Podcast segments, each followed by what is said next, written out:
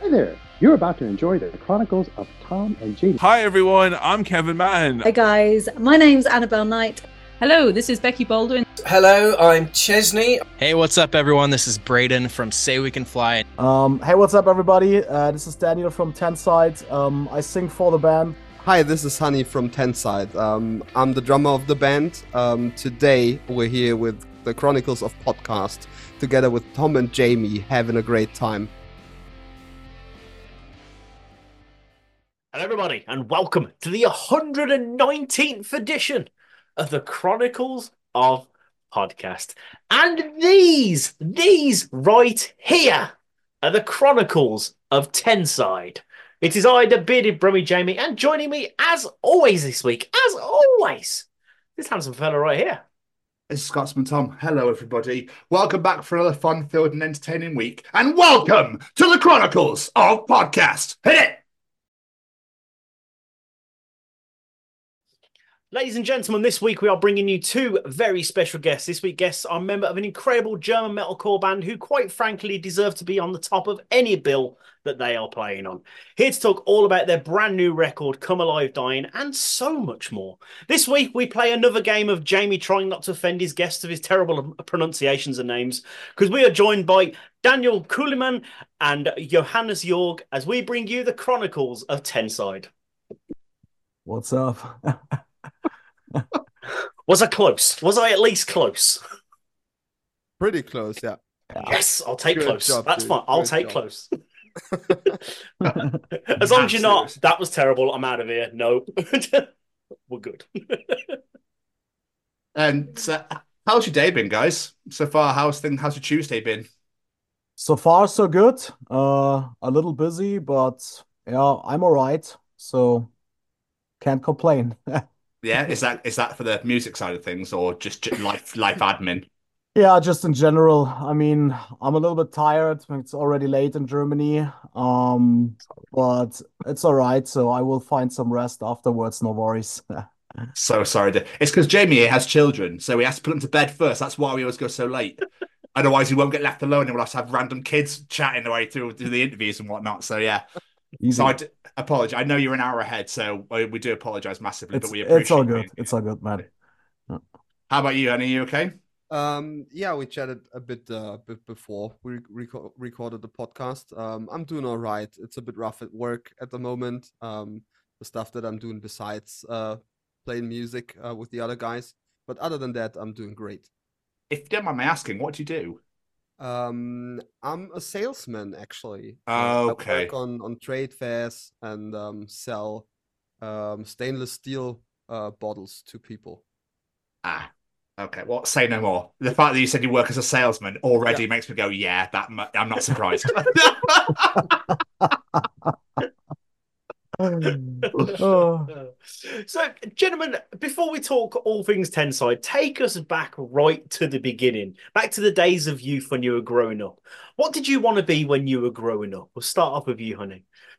Um, to be honest, I think in, in preschool I did want to become um, an engineer um, of some sort. Um, but as soon as I picked up um, the drumsticks, I think I started when I was 12 or 13 because my dad um, was a drummer. Um, I, and I always wanted to be like him. Um, since since I picked up the the drumsticks, um, there was basically no other option to, than to um, tour full time and make music as as much as possible.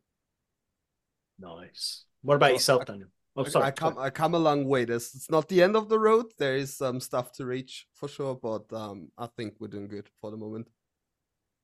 Um, to be honest, I never had one of those wishes like I want to become a soccer player or whatever. Um, for some reason, I never had. And then there was this day when I was like really young and my parents were in holidays, and my older brother, he brought me to a Rage Against the Machine concert when I was still a child. And um, I've watched this concert. Um, beside of the front of house guy um, behind the barrier because at this point I was just a small little dude. Uh, and yeah, I watched this show and um, basically this changed my life. And um, from from this day on, I wanted to become a musician, actually. And I never worked something else uh, beside of um, music industry or making music. Um, and yeah, here I am still doing it. And yeah, that's that's my story. That's amazing. I love the fact that both of you, really young, were like, "No, this is what I want to do. I want to do music." And the fact that you got to see Rage Against the Machine as a small child feels slightly inappropriate, but amazing at the same time. but where where you you say like you're influenced by your dad and you're influenced by your brother, is that where that love for music came from from them, or was it from out? Did you discover it on your own? Mm, Definitely. Uh, my dad had a huge record collection, um, which in hindsight I didn't really admire back then. Like, um, he, it felt kind of like a torture to listen to all this. Um, nowadays you call it dad rock. Um, That's my job. uh, but once you, you turn a certain age, I think there's like a, a, a switch inside your body that automatically uh, automatically turns you into liking dad rock. Um, and it feels a bit weird, but now I'm listening to all the bands my dad used to listen to uh, when I was young. And I think that kind of got me into music because music was in our house, um, basically in every room, um, 24 hours a day. Um, and um, my best friend back in the day, um, he had an older brother that um, introduced us to to Korn and all those bands and Slipknot and Deftones. So um, I had the chance to to really get into that kind of music from a pretty young age on. And his uh, older brother used to play in a band already, and um, so being around band dudes, uh, e- even if they're not famous or something, um, that definitely helped um, to to um, shape uh, what I want to do in the future. That's amazing. Um, what about yourself, Daniel? Was was it your brother's influence for you, or elsewhere?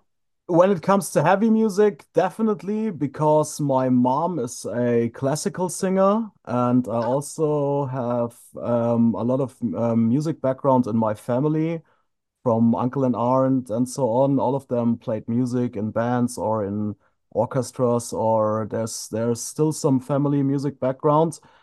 Um, and my mom told me like all the time um, that she that she's happy about when one kid would start to make music. So my brother also played a little uh, in in the younger years, but um, I finally managed to to become a musician, and um, it just feels all right, man. So I'm okay with that. Music is the biggest thing for me since since I'm a kid.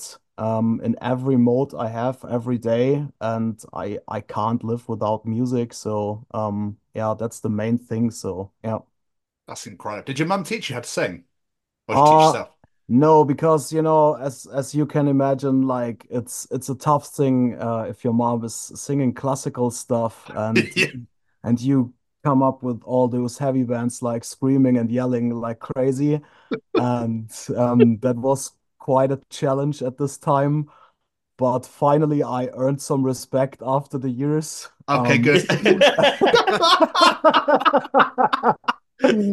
and yeah, so I'm I'm well accepted now in the family. Um, so Yeah, good, good. I should bloody well hope so as well, mother. I just want to hear you and your mom have like a sing off now. She's like classical, just screaming. Yeah. That's how you settle arguments in this family. oh yeah, exactly. Yeah. But what was the point though where you went from being a fan of music and loving it to, to actually wanting to go out and play it and do it for a living? Because both you're saying both your parents are musicians. Was it seeing them being like, if they can do it, I can do it? Mm, I actually never saw my dad play live um, because he was like in in Germany. There's this weird dance music culture. Um, well, you have like a cover band that does like all the smash hits um, from the um, uh, from from the different um, decades, and my dad used to play in one of those, and they were like pretty famous um, in like hotel party, and in, in Germany we would say Festzelt, uh, like beer beer garden kind of thing. Yeah. Um, and um, so he mostly played at night, um, and mostly played uh, far away as like um, kind of an extra attraction for uh, Northern German people or Austrian people. Um, that's why I never got to see him uh, to play with his band, but um, I uh, for sure watched him countless times uh, in our basement play the drums. So what was it then that made you go, do you know what, Um, I'm going to do this? I think um, just uh, the energy that you get from the first couple of live DVDs um, that were a big thing back then.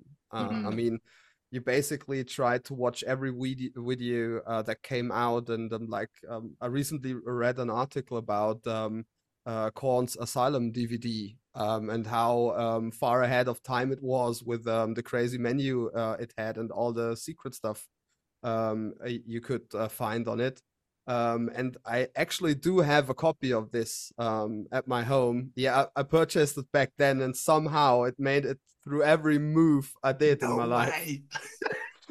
um, and I, I haven't watched it for like at least ten years, I think. And um, I, I recently just put it in my uh, in my Xbox. I'm I'm uh, I'm glad that I have something that can play DVDs. Um, so um, that's that's I think the main point that got me into wanting to play songs live. Uh, the energy, all the people around you, the screaming, the the, the people that really dig your music. Um, that was the main driving point, I think. That's awesome. I remember that DVD. Me and my friends used to quote something from that DVD all Yeah, the time. I remember. I That's remember says it was head. He was like, "Oh, you knocked over my beer." Yes, yes, yes. I just unlocked a memory from about 15, 20 years ago. My God.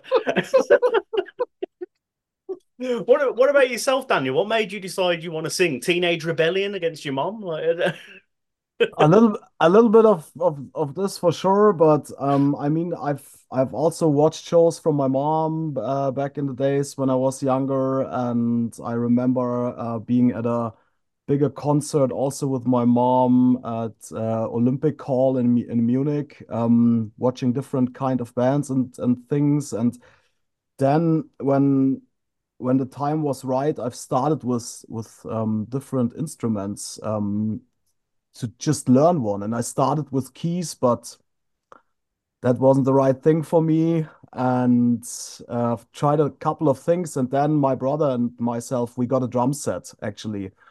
Um, and we shared this drum set, and at this time I've started to uh, had drum lessons uh, in in music school uh, beside of my normal school. Um, and I had a lot of fun playing drums actually.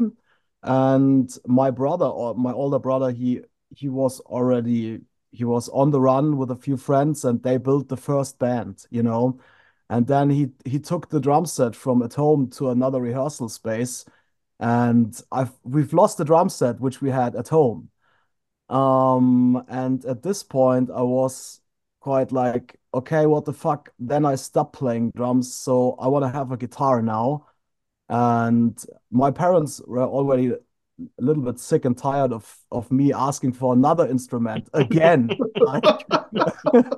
So um, I had this I had this little backup money from my grandmom, um, which was planned um, to get my first driving license later. But I've spent the money for a guitar amp and uh, and a guitar. So and I rem I remember this day because my dad told me like, "Yo, it's your money, so you decide now. It's it's the car license later or the guitar with the amp now. It's your decision." So um, I took the guitar and um, and started playing guitar and um, actually formed my first own band. Um, yeah, and yeah, the rest is history. So I I I just did backing vocals at this time and then later become the singer of of the next band and so on like and yeah and that's how I end up in Tenside so Amazing. Best decision ever made, that is right there.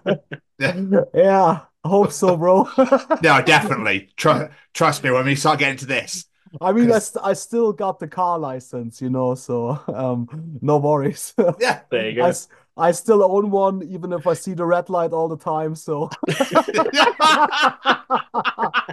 I mean, it's true, yo. So I'm not, I'm not fucking around. So ask Kani. I, I have, I have bad luck when it comes to this. Like, I feel there's a story here for some reason. Yeah, it, I mean it's countless times. Um, Daniel sh- could be on time, should be on time, would be on time if the fucking car wouldn't break down all the time. It's like um uh, sometimes when we have to get up really really early for rehearsals or um if a tour bus come picks us up early in the morning um I do have to to make some wake up calls um because Daniel's afraid um he might oversleep Yeah. um uh and so oftentimes I give him a call in, in the early morning and he's like yeah dude I'm awake. I was already under the shower. I'm, I'm making my way to Munich. I'll I'll be there on point promise. And like 30 minutes later um it, it's just like another alarm clock. There's a message from Daniel. Yo dude my car broke down. Um I'm on the way to, to the repair shop. Get it fixed. I try to to be on time um so uh, after after a lot of times you get used to it and somehow um we um in the end we always make it on time yeah, s- somehow. what, what you need to do Dan now is just leave the day early, the day before, because then then you'll get there. On, yeah, just leave the day before. Then if it breaks down, you still got the whole of the other day to like get it sorted. yeah. Mm, I, I just think musicians have bad luck with cars. The amount of musicians I know or spoke to just vans breaking down all the time. yeah. yeah, uh, I mean it's horrible, man. I I remember like the the last day um of the Killswitch Engage tour we did a couple of years ago, and on the last day of the tour, uh, our um, nightliner broke down like I think two or three hours before the final show, the last show. Um, and then the the crazy thing, so we finally managed to uh, to get to the venue by tons of other cars. I, I can't remember anymore. Like, did we get an exchange bus or? Yeah, there was like Yeah. um uh, we've been traveling together with the the revocation guys that um also had a support slot on that tour, and um our nightliner broke down that we shared, and uh, we were waiting next to uh, the highway um for um a a, a different bus um that uh, was going to pick us up, and It was we kind of a holi holiday bus It or was a holiday bus. Yeah, it Yeah. was. It was like one of, of of of those buses that gets you to your holidays. So with no beds and stuff, just seating like forty Yeah. seats for like ten people. and that bus um uh took us to uh on time to the show in Nuremberg, and after the show um we had to go by taxi to our actual tour bus uh, that was parked at at some place um, where they tried to fix it. And as soon as we got into the taxi off from the venue um the guys from killswitch uh, killswitch engage wrote us that their tour bus actually broke down as well. So they were stranded in in nuremberg and had to catch their flights in frankfurt. Fucking hell. What a Yeah. two buses in one day. That was that was kind of funny and kind of sad Yeah, definitely. I mean, touring and and traveling uh, with a band is like it's always a nightmare if you ask me. Like you come in situations you can't even imagine. It's It's it's almost like there's somebody going around like fucking with the buses. It's like Yeah. somebody's like, do you know what I mean? Yeah. Someone's following tours where I'm going, Yeah. I know what I do, and starts fucking with the wires and fucks up. I- I think there is an, an actual security check for every tour bus before it leaves on the road. And there's just one guy in each tour bus company that takes care of getting bands into trouble. Yeah. It's like a certified job. Making sure some wires are hanging off or what. Insane. Yeah. Oh. So we should talk about Tenside. Um, was, I was doing my research and I saw the band's been going since 2004. Is that right? It's 2005 actually. 2005. I do apologize. Yeah. But did Mm. I read somewhere that in your first year you won a contest to play in front of 2,500 people? Is that right? Yeah. This is right. Yeah. Act- um, insane. and it's like, yeah, actually, so I went to school at this at this point, and um, there was from we have this huge radio station in South Germany which is called Antenne Bayern, and they are quite famous, and they made a school band kind of contest, and yeah, so I did it for my school with my band. And yeah, for some reason we made it into the finals, and then we had some radio interviews, and people could uh, could vote for the band, and you got some real radio plays. At, I mean, at this time it was actually the first time to be on a media control major radio platform. And at this at this point, we just had the first real single uh, done, which were out at this time in a made in a real studio and everything. And yeah, we finally won it and um, made it un under the first three, if I remember right. And the prize for it was this big show, which uh, took place at Zeppelinfeld in Nuremberg. Also, this is the same place where uh, Rock uh, Rock im Park um, takes place in Germany, one of the major festivals. And yeah, the only boring thing was that you only could play three or four songs, if I remember that right. Um, but it it was it was funny. Let's let's call it like this. How old are you if you were still in school? I'm sorry. How old are you if you were still in school? Right now? No, when then. when this happened. Oh, I think I was 18 at this at this time. Fuck. 18 years old playing in front of that many people in the first year. That is insane. Incredible. yeah, I mean, um, this all was just was just a crazy start um, at at this at this age, you know, like. But for some reason, it was like the first kick into this direction where where this all takes place. So yeah, yeah, that's insane. But obviously, Jannis, you didn't join the band till 2018, is that right? Yeah, that's correct. The the first first January in 2018. Uh, I switched jobs to the job where I am currently and switched bands on the same day. on the same day. Yeah. You know what a busy day that was. But it was quite busy day, yeah. so how did you end up joining the band? Um I think um, we we all know us uh, longer than um, I'm playing in the band. Um, the our bass player Jonas, um, he had a different band back then um, that used to play a lot of shows with my former band I was in, mm. and uh, Michael, our guitarist, um, he had a former band before Tenside as well, which used to play a lot of shows with the bands um, Jonas uh, were in and the band uh, I was in. So um, I think Daniel um, hit me up um, when um, Flo, the former drummer of Tenside, decided to leave the band. It was like not uh, on short notice. It was like a, a planned exit, um, if mm. you want to call it that way. Um, he just wanted to stop playing music, and so um, uh, we all had time to to adapt to that. Uh, and uh, then I basically um, learned five songs. There were like other people um, in, in, in a pool of possible drummer options. Um, and I learned the songs. I think I wasn't the best um, in, in learning the songs. um, but um, I used to manage, uh, I, I managed to uh, come with the guys to do a bit of drum tacking and just uh, being on the road um, with all of them just to see if like if, if it's the right vibe and if I can work on uh, on on drumming later. And uh, somehow it worked out and here i am. Nobody kicked me out until today so i think i'm good. I was gonna say, yeah, I was gonna say until today that exclusive yeah. on this on this I mean, interview. Um, we all have seen uh, seen Jay Weinberg just got an email, so it can end up being that way at some point. Wow! wow! I'm sorry.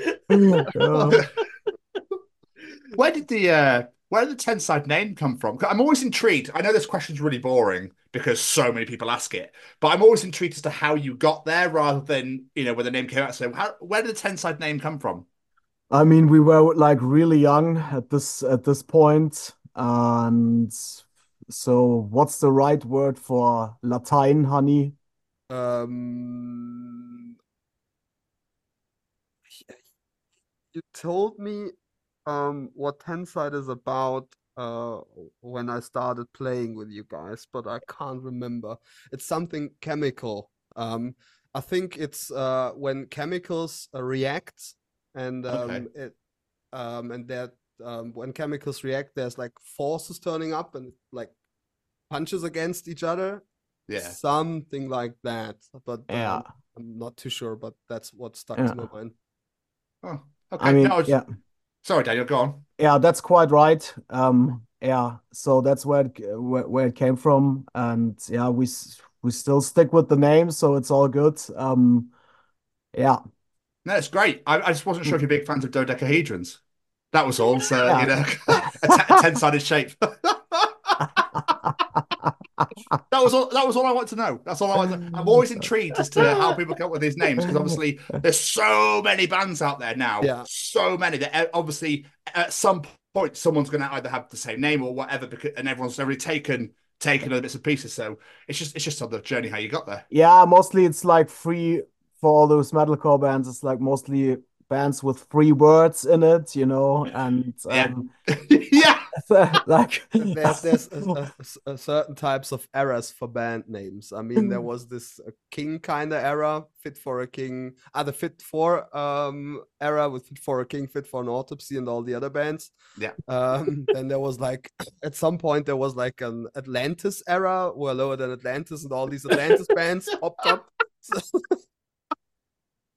It's so true though. Yeah. But it must it's it obviously it's insanely hard to do the same to name anything, I think. We Yeah. struggled with this podcast for ages. so, you know, I think it's, it's the point where it's it's because like, oh well someone's taking that. That sounds shit. I don't like the idea of this. Someone could take the piss out of that. You, you know, so actually finding that name. So I think Tenside's a great name. It really it sounds Japanesey to me. Yeah, why Could not? be. I I mean, thing is like if you so the truth is I I still remember even if this is like years back that I was sure about that the band name has to be just one word, just one word. Not not three, not more, not like this whole sentence kind of naming or like yeah, and I'm I'm glad we did it like this because Tenside, it's it's all right, man. It's just one word. It fits well. It's all good, man. Yeah. So yeah. Yeah, no, absolutely. Um, so how did you find your style then? What made you want to go down the metalcore road? Well, I mean, I would say as a musician or playing metal, I mean, we tried different things. We sound totally different now than we did back then. It's a whole journey becoming a better musician. I mean, um, basically that's the whole story. And like people asking like all the time, why is the new stuff sounding like this and why is the old stuff sounding like this? But the answer to me is simple because you grow not only as a human being, you grow as a musician. And this is the thing. So we, we don't want to do the same album twice. It's always a challenge for us to create a record. It takes a huge um, amount of effort. And um, yeah, we're super proud of those new songs we've created. And even if people trying to tell us, yo, this is metalcore, or this is modern metal, or this is already hard rock, or even if if people saying this is dead rock, whatever, man. Um, as long as somebody likes the music we've created, I'm happy with it because we make music for ourselves. Yeah. And if there are people out there, um, they like to listen to it, then I'm I'm very thankful for this. But yeah, I I hope I explained this well. No, absolutely, absolutely. I, as soon as because I listened to the album before I reached before I wanted to get you guys. like, Oh my god, it blew me away. It's fucking phenomenal. I'm not just saying it because you're here, but like as soon as that first track went, I was like, oh, this is right up my alley. Yeah, perfect. And every track is just just a banger, banger after banger after Oh. banger. Thank you, man. Really appreciate it. Yeah, not at all. So it's uh, fuck those people that are like, oh, you've changed your style. Oh, you've like okay, great. Well, just get over it and get on with it. Yeah, Yeah, I, I get get the it. record. yeah. I, I get it though, because although a completely different style of music, my favorite band's Kiss, and no two Kiss records sound the same. Like they've tried loads of different sounds and eras and looks over the years, because you've got to do it. You've got to stay fresh. You've got to keep yourself artistically challenged. So I Yeah. completely get Yeah. it. One hundred percent. Yeah, that's 100% true. Yeah. And if you ask me, this is this is how a band can can be there for decades, you know? Like this is this is the only chance. I mean, of course there are bands who found their style and they really sound like this and they're doing their records over and over again. And for some bands it it might might work, you know, but for other bands it's really different and especially in the in the times we live now, almost everything is allowed. I mean, if you're listening to Sleep Token, for example, um, they bring in so many different uh, styles of music, and in the end, it sounds amazing. It fits it fits great, and a, a ton of people listening to it and coming to their shows, you know. So yeah. Absolutely. But you guys have had an incredible career to this point. Looking back at what you've done, supporting bands like Trivium, Soulfly, Killswitch Engage, like we talked about, playing Wacken and Summer Breeze Festival, things like that. What was it that got you to those opportunities? Was it a certain song that hit, or was it just that constant working and working and working and building your way up? I would I would say definitely hard work as a band. We're still doing it and we still love to play music together as friends because the vibe in our band is really a friendly one and we treat each other very well. And yeah, um, as long as everybody wants to go in the same direction and put in the work, then sooner or later you get something out. Um, I mean, this journey takes like super long and how shall I say? I mean, it's always a little bit of luck involved, if you ask me, and also a lot of business things these days. Um, we are still a small band. We are still uh, a self-managed band, and um, yeah, putting in all the work, you know. So No, absolutely. Um, honey, uh, how do you structure your songs then? Do you come in with, I've got this drum beat, do you want to check this out? Or is it the guitarists first that come in and go, I've got this riffs, you know? Or has Daniel gone, here's his lyrics, let's put some music to it. How does it, how do you structure your songs? In a perfect world, um, I would have all the drums ready for future records and just lay it out. and Yeah, say, yeah. That's the drums. You you you guys gotta adapt to it. keep dreaming, my friend. but um that's not how this works um basically um michael writes the majority of our music um including the drums for the most parts Oh, wow. Okay. um michael has i don't know a weird fetish about um computer stuff and and all the technical stuff Yeah. and um i think it took him like six months or so to adapt um to my drumming and um all the demos um he um showed us after that time were like perfectly drumming wise. Like he analyzed what i love to do the kind of fills i want to do and um he already throws them in there. So i basically have like almost next to no work um at all. Because like he's showing me something he's like um listen to the drums. Is that what you want to do? Is am i kind of right? And i listen to it and it's like yeah dude it's spot on. I mean i would change up the feel a bit but basically it's spot on. I don't know what i i, I do want to change. And um for the most um, uh, for most of the times i just change up like verses. Um michael gives me like a pretty rough idea what he wants to sound the verse like uh, um to be like and um, then I'll take it home and just um, fiddle around with the drums and try to make it a bit more interesting than than um, uh, what he brought to the table. But basically, that's that's how we write songs. And um, Daniel has like a shitload of of lyric sheets flying around at home, um, just basically waiting for the perfect uh, moment to drop one of his lyrics um, on the songs, and that's that's basically it. That's, so is Michael like AI? Kind of, yeah. Yeah.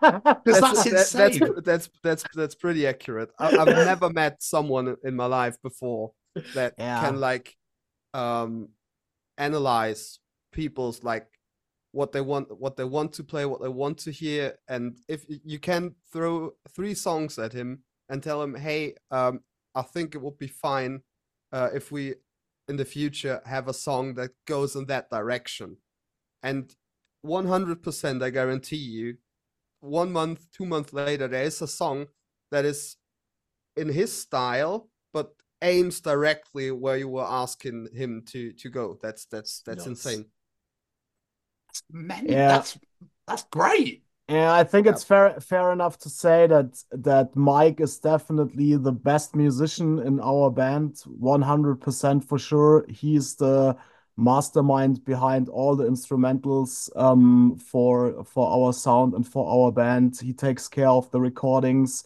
as an engineer and as a producer. And um yeah, he's just a great brother and uh, even better writer. So um yeah. That's awesome. Your lyrics then, Daniel, are they personal to you? Are they story based? Like, how do you how do you write your songs? I wouldn't say story based, so it's definitely personally for for myself. And um, I took a lot of time uh, this time to create lyrics for the new record, and I rewrote and rewrite um, so many uh, words and lyrics, and like um, since we had so much more time for this record because of COVID, um, we we we put so much more time in every single song of the record, and um, that's why, um, as if I remember right, I'm pretty sure that I have um, for every song on the record, I wrote 10 different um, main lines, choruses, whatever you want to call it, and and throw it away again and again and again. Um, and I'm pretty sure I did sometimes more than 10 different versions. And yeah, it was my personal own effort to make the best record to date with my band. And I'm still happy with the result. Um, more singing, uh, still screaming, of course, no worries. Um, but um, those instrumentals we have we have created as a band, um, they just needed clean vocals, and it felt very good to me, to be honest. It's it's not that someone showed up and and, and told us like, "Yo, Tenside needs to be um, a more clean singing thing now," or whatever. It's it's just what we what we have loved to do for those for those tracks, you know. So, um, yeah. Yes, it's you could definitely tell that a lot of love and a lot of work's gone into it because it's again fucking great. So Yeah. Thank you, man. not at all. I suppose we probably should talk about Come Alive Dying, really, shouldn't we? It, Yeah. uh, because because I- I'm going to repeat what Tom said. It is a fucking incredible album. Like from start to finish, it is phenomenal. Bitte nicht It mehr really anrufen is. But what has the reception been like from the fans for the record? um basically um it's been amazing um like normally you get like messages from your friends um telling you that the record's great um and uh, you read comments on the internet about it being good um from people you don't know personally but um we were pretty much overwhelmed with um all the positive feedback we got from from media from from fans actually reaching out to us uh, via the, the the private profiles on Instagram. I never have that. Normally, it's just like people I know personally um, sending out uh, c- congratulations on the new record. But there was like a shitload of people um, flooding me in my DMs, con- uh, congratulating on on the good record and um, how uh, they like the new sound and how they like uh, the the sound in general on that record and wishing wishing me and the boys luck um, for the future. Um, so um, I think it'll take some more days or weeks to to just realize how many people actually listen to a to a small band. So at the, most of the times you think you're you're a small band, twenty people are listening to your record, and then there's like uh, chart entry place six and you realize oh there's a bunch of people listening to our music um that's that's pretty cool Like, what about for you, Daniel? Because obviously you've been here since the start of the band. What what's it been like for you with the, reception to this record?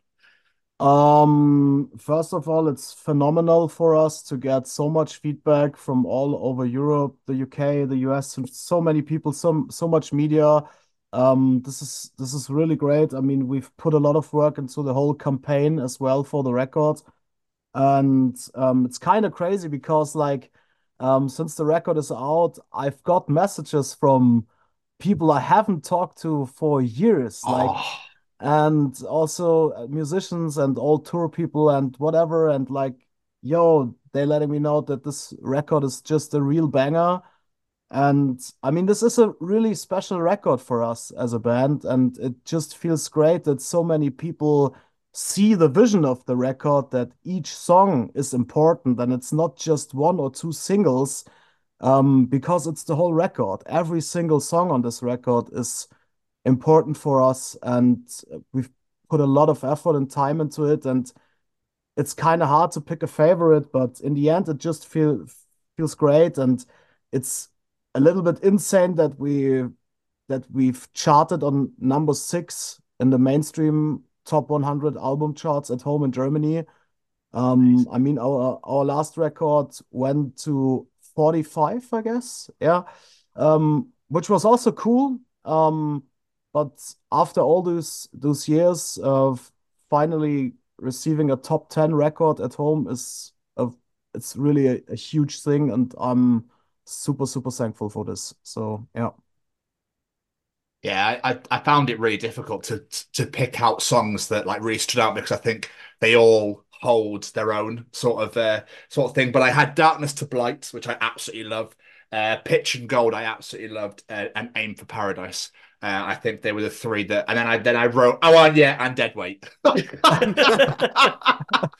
it, every song is just it's got it just holds its own. Like you know, it, it just flows beautifully, and it's just yeah. I I'm, I need to stop sucking dick. I'm really sorry because I know you guys are and it's uh, but I generally feel that way. But mm-hmm. releasing singles for it must be so difficult. How do you decide what to release? Dude, like to to be honest, I'm still thinking about was that the right single or not? And then like my actually my first idea for a single was actually Dead Weight. Ah. And then like the producer and everyone told me like no no man this this is not the right single and maybe it's something different. And it's it's kind of crazy because every song is special and f the cool thing is that is that for different people it's different songs but everyone seems to like it. So I mean the whole record is out just pick whatever you want and give give Make it a it spin single. like so it's like make it your single man yeah Yeah, yeah. It's, it's funny you say that because I wrote two songs down that stood out to me, and they're completely different to the songs Tom chose. Because I wrote down Shadow to Shine and Impending Doom. Those two songs are absolute oh, chef's kiss. Like so damn good. cool so thank it- you man it's such it's such quite funny you say that. But what makes this record stand out against Glamour and Gloom, the previous record? um, pretty much all of the production. Um, we, we finally um, got a, a pretty good team together. Um, you, I mean, you can start with the drum recording for Glamour and Gloom. Uh, we really had to to stay on a tight budget, and, then there was basically just a small room where we recorded the drums. Um, at least we we recorded drums. I mean, um, lots of bands just uh, program their drums um, and don't don't really uh, put in the effort to play actual drums on the record. Um, that's uh, that's become a, a common thing because you can cut cut costs for the album production immensely uh, if you leave out drum recording. Um, for um, the new album, um, we went into um, the Kohlekeller studio, which is pretty known for its drum productions.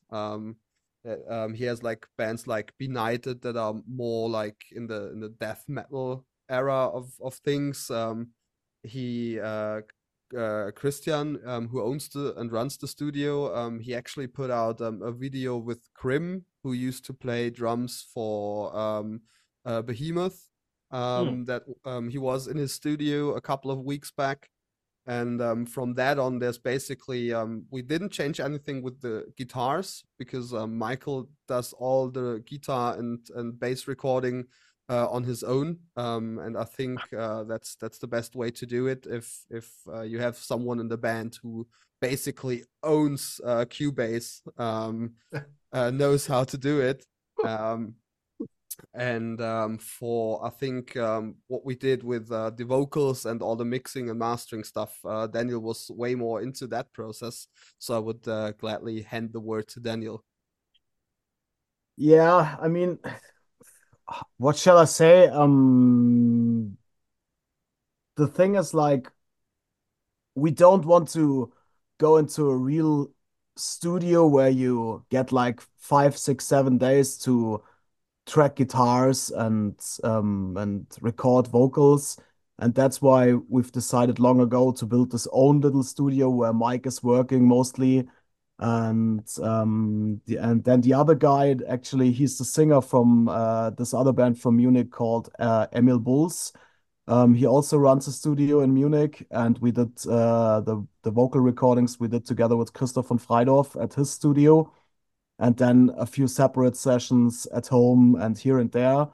Um, but that's really the the thing for us to have the time to create those songs and record it and re-record it and go through it all the time and listen listening to the songs and over and over again until you until you can't find any mistakes or any wrong moments until it just feels great to give it over for the mix and I think this this this alone for us as a band is like really important um, because the whole process of writing and recording is pretty close to each other in our process by making a record. And yeah, then finally um, we've we've mixed the record in the US in LA, and um, the uh, the record got uh, mixed by Joseph McQueen. Um, I mean, I mean, he he mixed like big things like Bury Tomorrow, Lay Dying, From Ashes to New, and he made it really sound brilliant, like really big, and um, it just sounds fantastic. And we're super stoked to got the chance to finally mix a record in the US. And afterwards, um, it got mastered in Nashville by Ted Jensen. Um, he's like a really one of the biggest mastering engineers out there, and it's such an honor for us uh, to to got our record mastered from him as well. And we're just stoked with with the whole sound and the whole process. Um, I mean, it's our best sounding record to date, and yeah, um, I'm happy we did it this way. Is it is it difficult to like decide track listing as well, like what song goes where? Um, actually, it was not that crazy. I mean, Mike and myself, we just had a few ideas and going through it, and we we ended up on the same page. I think we had one song in a different uh, listing or something, but I think it just makes sense. So some people telling me that the second part of the record is much heavier than the first part. Maybe it is, maybe not. I don't know. Um, but I think it's it just felt right. Yeah. Amazing. And it's what I love about it, talking to you guys about this record. Passion that comes out of you. Go, you can tell how proud you are of this bloody record, and so you should be. You really should be. But one thing we love to discuss with musicians on this show is the art of music videos. You've had some, you've put some music videos out there into the world. Are you a fan of making them? Are they an absolute nightmare? a little bit of both. Only looks like he's just had Vietnam flashbacks. Just mentioning so, music videos. um, I would say like receiving the final cut it's a it's a great moment when the whole video looks just great and everything is nice. Um, but if not, then it can become a nightmare. and you know, how shall I say? In the end, um, it's not only uh, because of budget to make a great um, music video. It mostly has to do with finding the right idea, the right location, and I mean, this is art. You know, you need the right people to create art and to make something special. And um, it's not easier to create something special simply because it, so many videos are out there. You know, Mm. and I would say like 90% of rock or metal uh, band videos are just performing videos from four or five guys moshing into the camera. Usually in an abandoned factory or something for some reason. Yeah. abandoned fa- uh, abandoned facility. That's all it, all it needs. There's this one light bulb hanging around. Yeah, yeah, yeah. somewhere. Either that or a forest. It's it's one of the two. yeah. Extra Yo. credits if, if if it rains in your Don't, video. yeah. But don't get me wrong, I don't want to bash any, anyone's videos. Yo, don't, don't do the forest again. oh, I love it. But you've you've not long played a few shows to celebrate the release of the record. You played three shows, I believe it was. Yeah, Yeah. Uh, how were they? Amazing. Um, amazing. Yeah, plain amazing. I mean, uh, we wanted them to uh, to be as intimate as possible. Um, if if we want to put it like that. I mean, we we could have chosen uh, bigger venues or go for more shows in a row, but we we really wanted to to just play some shows to um in in smaller clubs to really see if if the songs um work work out uh, live the way we um, imagined them to be Hmm. um and um it was just amazing like we started in, in hamburg in like a 250 cap uh room uh basically more a punk rock um kind of venue uh than like uh an arena that uh that you uh, could imagine. But um it was it was amazing. I mean um we we learned it the hard way that um shows um need to uh to be planned and um uh, things that c- could go wrong in, in in punk rock clubs. Um we haven't had that in a long time. So um there was like we were all over the place before the show but um the show went great. Um and then we've been to to berlin and uh, cassiopeia. That's um a club we always play when we're in berlin. Um it's a small venue as well but um the uh the sound system in there is great. People are great in berlin. Um uh, i think with um people turning up in the evening it was sold out or at least uh, it was close to sold out and um the same goes for munich it was like the biggest show of um of the three it was um in a 450 or 500 cap um backstage backstage halle the second uh biggest room there and um, I think it, it wasn't sold out, but it was close to in the end. Like with people showing up um, uh, in the evening. I mean, it, it got it, it got crazy with all the touring stuff. I don't know if it's the same in the UK. Um, I can imagine, people don't buy uh, their ticket in advance anymore. It's Nope. a lot of people showing up on that night, and you you don't know if it's going to be a good show like until five minutes before you walk on stage, basically. Um, I'm not that crazy, but yeah, like um, yeah. I mean, uh, you you you you know it uh, in in the week you're heading out for tour if if the shows are are being um well received, and uh, we were pretty lucky, I think. Um, it it it looked a lot um a long time like um that there weren't that much people um on the shows, but one or two weeks before we actually um, got into the van, um, tickets started selling and selling and selling and selling. Um, and so every night was just wonderful. Yeah, and that was just crazy to see. I mean, even in the last days, we've sold so many tickets. Like, um, we just received phone calls when we were in the bus already after the first shows, like, yo, we sold another 50 tickets now for Berlin. Um, and that's kind of crazy to see that people now, like after COVID, it's it's crazy. So do smaller shows, I, I would say until a capacity up to five, six hundred people. People just waiting for the very last uh, minute to get a ticket or just buy it at the door.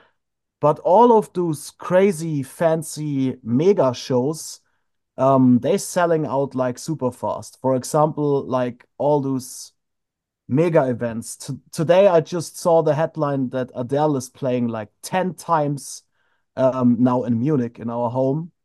And Yeah. 10, 10 Yeah. times. Um, and each show is with 80,000 people. So it's close to a million people with 10 shows. Um, and yeah, it's just crazy. So all those big events, people buying tickets straight for a couple of hundred bucks.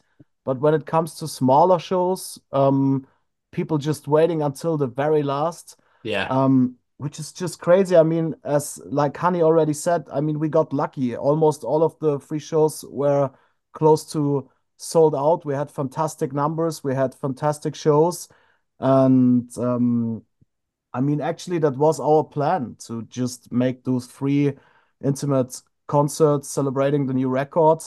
And we have now a lot of uh, tour possibilities and a, lo a lot of festivals coming up and so on. And this will be a full year, like really full. Um, but um, it's gonna be great. And yeah, we're really looking forward to it. And uh, especially to returning to the UK this year. Um, this is, Amazing. yeah, this is our number one thing to do this year for sure. So yeah. I was going to ask if you were going to come here at all because that was literally going to be my next question. Because I saw you've got three dates announced. and they're German festivals. I think they're all all in Germany. One in June and two in August. Is that right? Yeah, that's like between between June and August. That's right. Yeah. Yeah. So I mean, when when yeah, you get all- over here. all of those major festivals. I mean, we've already announced Summer Breeze Festival, which is really big in Germany, as well as Full Force and a couple of other ones. And yeah, there's a lot in the pipeline. Some festivals we are not allowed to announce yet, Okay. and as well as a couple of other tours and and things. But yeah, we're on it and we're coming. So Excited. I can't wait for you to get over here. I'm going to be yeah, keeping we, my we eyes need peeled. to get back um, to um, to the UK. Um, it was, um, I mean, um, we we were so well received uh, when we opened up for Killswitch in 2019, um, and had plans for 2020 to do our own headliner run. Um, but there was a thing back then. Yeah. Um, yeah. Yeah, I mean it's actually it's crazy. Our UK headliner got rescheduled for four times, and then we finally lost it completely. Oh. Because you released uh, Glamour and Gloom like when the pandemic began. Yeah, the Like, album literally, yeah. yeah. the album came out in the first week lockdown. Oh, Like, yeah. That must have been like you're joking, right? We can't go anywhere. What, do you, what do you mean? Like, what's going on? But That people thought it was was- like going to be weeks. They thought it was like, what was it like in Germany, by the way, if you don't mind my asking?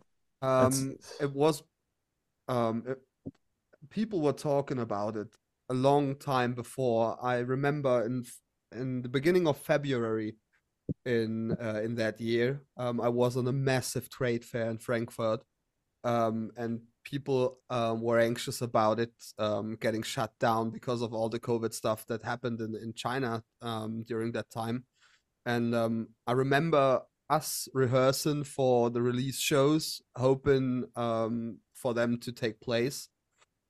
And um, I think we already tore down our equipment and got ready for tour basically. And um, the day before we actually should have loaded our stuff in, um, uh, it was a Wednesday, I think, and the first show uh, should have been on a Thursday. Um, at some point on Wednesday, um, it was all over the television and in the news that like from that day on, everything basically got shut down, and we're like, okay, that's cool. So we were in for a tour, and now that stopped. Well, let's see when that will roll on. And um, I think we moved the dates uh, in a on a monthly manner because at the Mhm. beginning everyone was like, "Yeah, it's just two weeks. Yeah, it's just a month. Yeah, it's just three months." And at some point, it was like, "Yeah, we moved the shows to sometime in the future, maybe." and um, I think from from the tour that we've um actually wanted to play, there were like four shows left that we played after all the COVID stuff. But we hold on to them and we played them. Okay, Yeah, good. yeah, plus a plus a few extra shows and festivals, but in total, um, with all the tours and festivals and uh, UK and so on, in total we've lost around 65 shows Yeah. um for Ooh. for the whole time. I mean, Fuck. yeah, this album really got ruined. I mean, we just we just were lucky because so many people pre-ordered the record um before it came out, so it went into the charts, and also a lot of people showed support, and we played a few of those um of those COVID shows were later then, you know, where people had to sit in the venues, and we I I remember we did two shows in Munich. Um, uh, two nights because it was only allowed to play to a hundred people.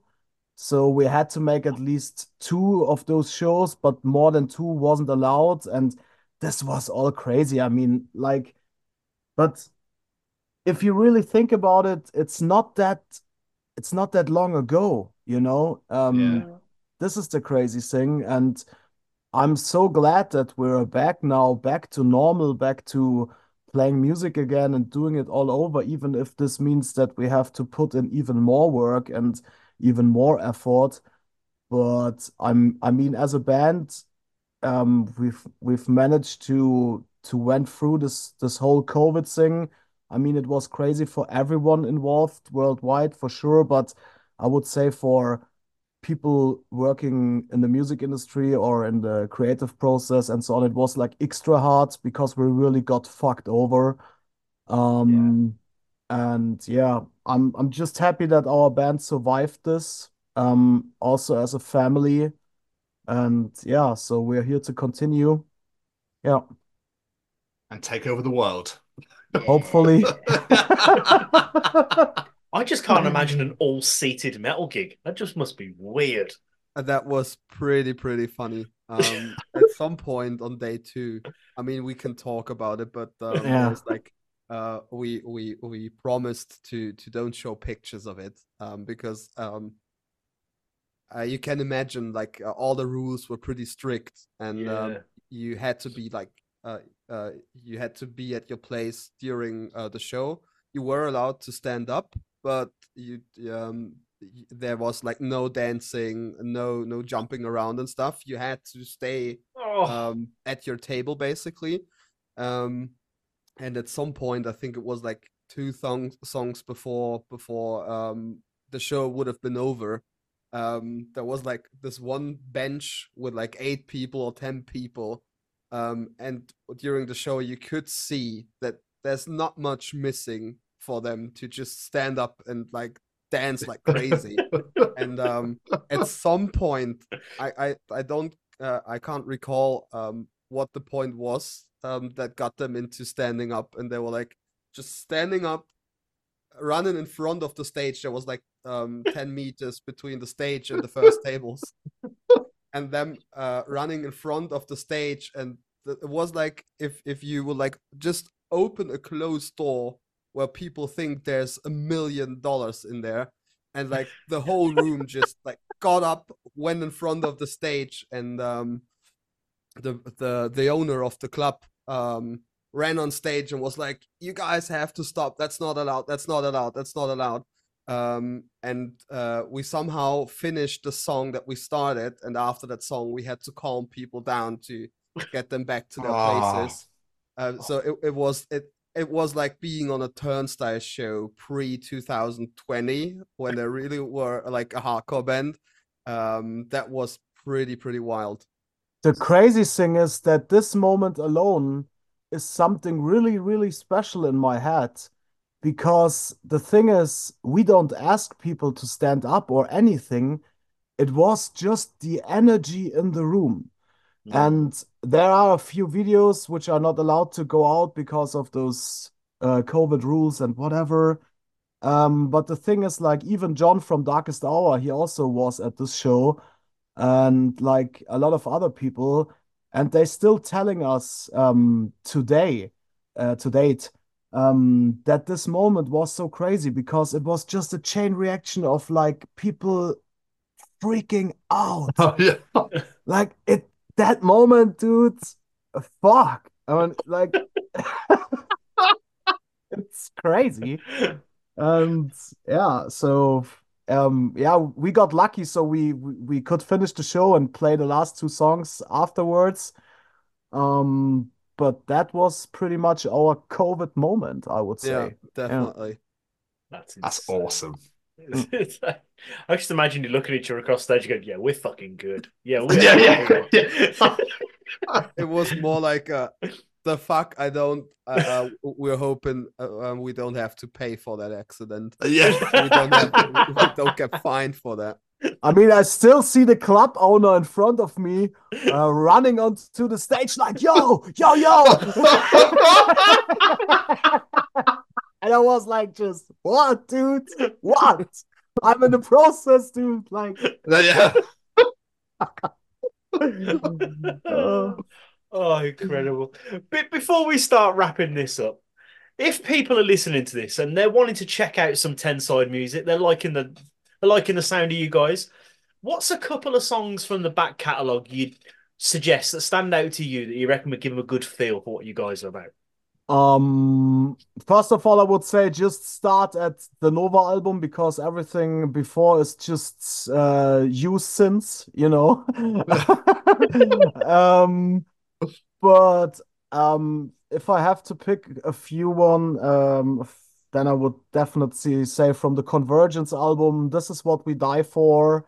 Um, I would say As Above, So Below from Glamour and Gloom um, as well as Only the Brave from Glamour and Gloom, as well as Cannibals and Along with the Gods.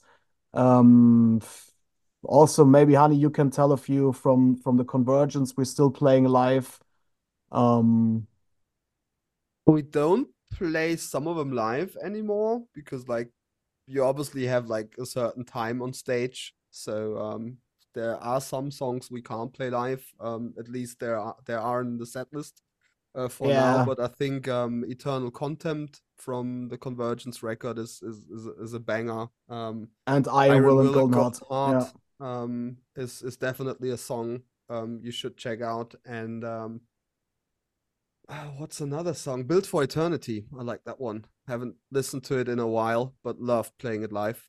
So um, I think there's a, a lot out there for people um, if they really want to Yeah. get into it.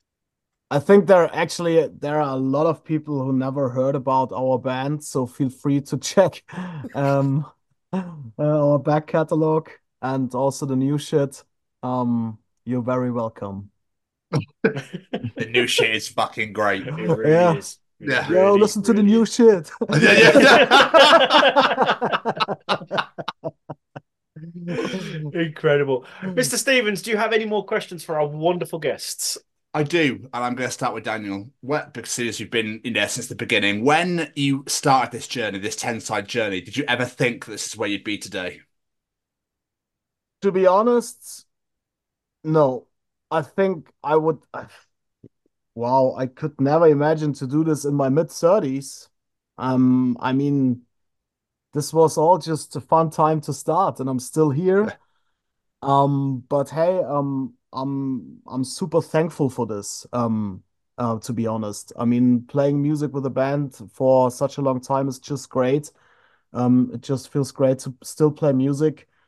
And I think um, there's still some time for us with the band. Um, we, we still go on, and it looks good to maybe create eight more albums until I'm Yeah. old. yeah. So- that sounds perfect. Keep it going. Keep it going. Um, what about you, honey? Um, actually, um, it's it's kind of the same um, uh, uh, as what Daniel said. Um, I couldn't even imagine myself um, playing metal for that long. Um, because like in, in my youth days, I started out in, in like um, a small small hardcore band. Then I played in a punk rock band. Then I did some German black metal music, and it, it has always been like metal, hardcore, punk. And at some point, um, I I've played in a in a dance hall band. Like dance hall was a big thing in the southern part of of, of Germany way way back. I was like 20 or something.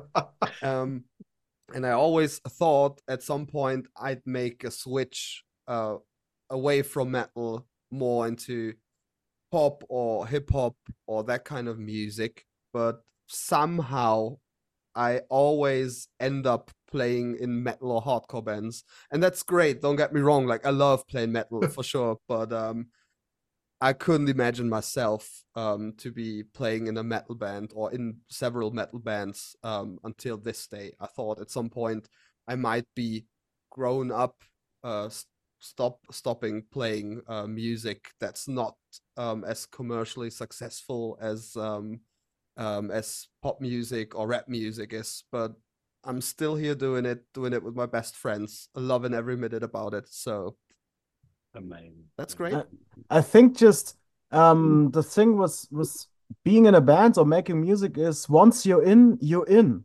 And Yeah. and it's kind of hard to leave this behind you because I mean, of course we know people who've played with us and they're out of the band or out of, of other bands. And if you met them, it's like always the the first sentence is always like, "Yo, I've I've missing I've missed playing music. I'm so missing to be around with all the dudes, missing to be on tour and so on." And I think for some people, it's really a, a big part and a great feeling, and it's always hard to leave this behind. So, and as long as it feels good, keep doing it because that's that's the only thing which which helps. Yeah. And you, you were saying that you thought you'd want to drum with a pop pop music. Well, I hear Adele's got some shows going, so you should, she needs a drummer. You never know. I might ring up my good old friend Adele. I'm desperate for a job, Adele. Please hire me. Get me out of this sales shit. While I've got you, do you want any metal bottles? Just, just. uh, gents, before we let you get out of here, any plugs, social medias, websites, anything you want people to go check out? Yo, feel free to hit us up via Instagram. Um, it's called at Tenside Music, Facebook, and all those social medias. You know, you can find us there as well as on YouTube, Spotify, Apple Music, you name, you name it. And our website is tenside-music.com. So yeah, everything is available there: merch, CDs, vinyl, and so on. Um, feel free to check our dates and we're hopefully back in the UK really soon. We will let you know. And yeah, we can't wait to be back, man. It's it's time, yo. Absolutely. That vinyl, by the way, the vinyl is beautiful. Thank you. I was saying, oh my god, I was looking on your website, the the, the gold of the black splatter, like, oh, so sexy. Awesome. Yeah, actually, it's a um, it's an artist from the UK um, who um, who made all the the artworks and yeah. So yeah, Incredible. Gents, thank you so much for doing this. It means the absolute world. We've had an absolute blast talking to you guys. great Likewise. times. Likewise. Appreciate it. Thanks, thanks for having us. Yeah. I know it's late, so it's uh yeah, it's graciously appreciated, but it's been so much fun. It it has been, and Ah, I hope great. we're coming back with the next record to you guys. Uh, yeah, Yes. that was was a pleasure. honey, that's already written in the stars, mate. That's already going to happen. Don't you worry. I'll be all over that the noise cartel, telling them that we need you back when that new record comes out. So what, what we'll do, what we'll do when you come here is we'll sit in front in, in person and do this. How That would about be great. That So- would be great. Yeah. Yeah, Let's we'll I feel like I feel like that that uh, could could bring us to a whole nother dimension of having Oh, fun. it'll be, it'll be disgusting. Yeah. yeah. But guys, Uh, again, thank you so much for taking the time. I know it's late, so I mass we massively appreciate it. Same here, Um, man. really do. but yeah, we'll definitely catch up soon, and we look forward to uh, seeing you when you come over here. Sounds good. Awesome. It'll be enjoy the rest fun. of your. It's gonna be great. It's gonna be fucking yeah. great. But uh, I'm enjoy sure about the- that. Yeah,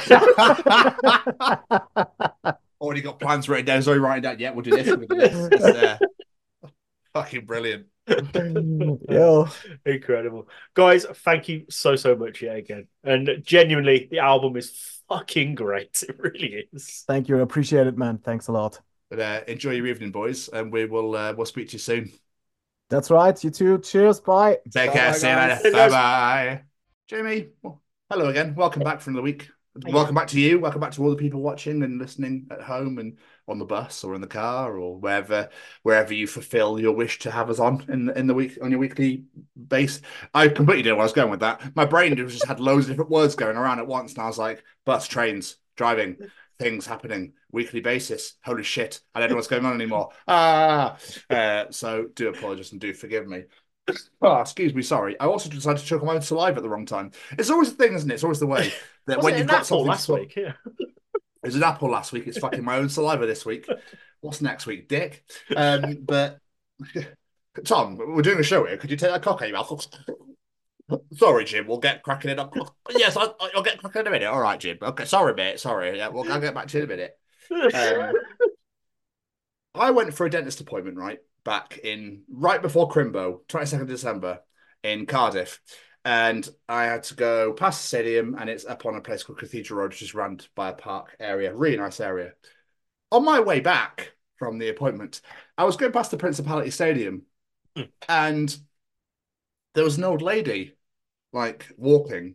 So, you know, the classic, oh, there's an elderly person in front of me. I'm going to go round, just fuck off. Yeah. As I went to go round her, she obviously clocked that I was about to walk past and she went, I don't fucking think so. and started to keep up with me. And I was like, this is weird. Are we having some sort of race? I, you're either pissed off that I'm trying to get past you and think that because you're elderly that I can, you know, be gone in seconds and you'll be like still by the stadium. Or you're genuinely thinking in her, I reckon in her head she went, oh, a little bit of fun on a Friday morning. I'll have a race. I'll have a race, this young whippersnapper. And started like, but she was with me for ages. And I was like, she's really not letting up. So I tried to go faster and she kept, uh, to, to the point where we were almost running with each other. I love how you outran by a granny. That's fucking amazing. I beat her in the end. I think she got quite tired. fucking pushed her over. I think not, granny. Just elbowed her in the side of the head. No, like they're catching on to our ways. I think she got quite tired because she started to like really like she was really going for it. Then started to really slow down. Um, it was just very funny, and I just loved that. That was like like a bit of entertainment for her. You know, at least I hope it was. Oh, Matt was like, oh, fucking hell, me hip. Yes, in the hospital. You've been at it again, Beryl. Yes, sorry. I almost won this time. I used to be an Olympic runner, you know. um. So yeah, but my weird. Do you remember this? Do you remember non-school uniform days? Right, that you had to pay a pound to wear your own clothes. Yep. It still happens. Yeah, I don't get it. Why? Why don't- somebody go? What's it go to? So I'll give it credit now. With Olivia's school, they say pay a pound, it's going to NSPCC or whatever charity they're working with. But back in the day, I don't remember that. I remember it just being like, give us 50p or a pound, whatever it was. Just like, we want it. We- Teachers are going out for drinks after school. Give us money. It's it's fifty p like school shirt, tie, blazer, shorts. Yeah. yeah, your own shorts and trainers or hat, t-shirt, school trousers, school shoes. Like fifty p was like half your body, and a pound was the whole thing. Twenty p was your head. I don't know. It, I just it's just kind of weird. It's that you have to pay to wear your own shit. Yeah, I don't get it. And it's weird. They're adding more things nowadays as well. It's like Olivia got to, to went to Number Day, it was last week. It's, uh, it's a national thing to celebrate maths and trying to make maths cool because Oh, that's okay. fucking possible. But that was like donate us a pound. I'm like, you want us to dress up for your day and we got to pay you? Huh? However, because we didn't have what they have now back in the day, there is nothing worse than going. I'm pretty sure they said it was non-school uniform day today. Oh God, yeah. I'm pretty sure that's what was said. I I swear down. They go, do I should I take my uniform just in case? Like that was the worst feeling ever. Rocking up and you see everybody out either uniform or not, and you're the opposite way around. You go, oh for fuck's sake. And because everyone's got their coats done, I'll be like, shit. Are they wearing uniform? I don't know. Fuck. Well, you could tell by what was on Yeah. below.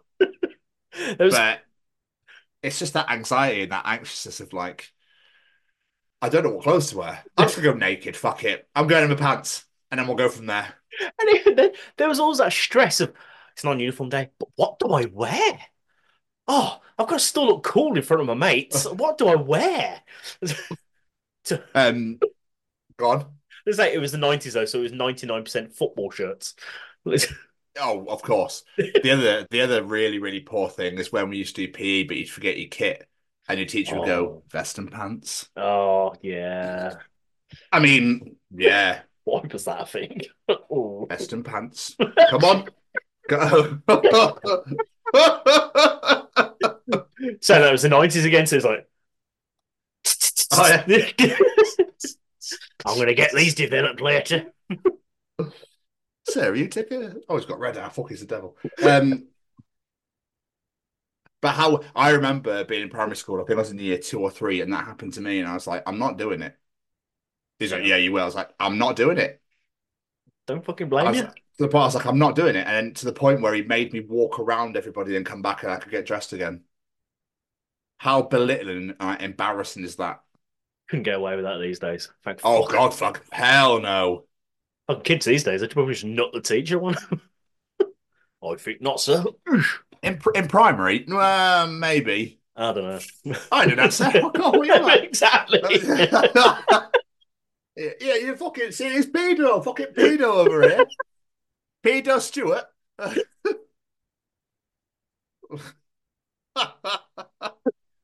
oh, what a weird time it was in the 90s. Oh, very, very. But we can we can all rejoice. We can all be happy, Jamie. I got a job back at Specsavers today, so let's just yay! No longer have to work from home and sit on LinkedIn and ring people for no fucking reason whatsoever. I was threatened with wages being held from me if I didn't return the laptop. I'm pretty sure it's illegal. Yeah. Just say I'm pretty, I'm pretty sure that's illegal. Uh, but I returned said laptop and haven't been reimbursed. So, you know, I'm going to uh, demand my P45 and be done with it.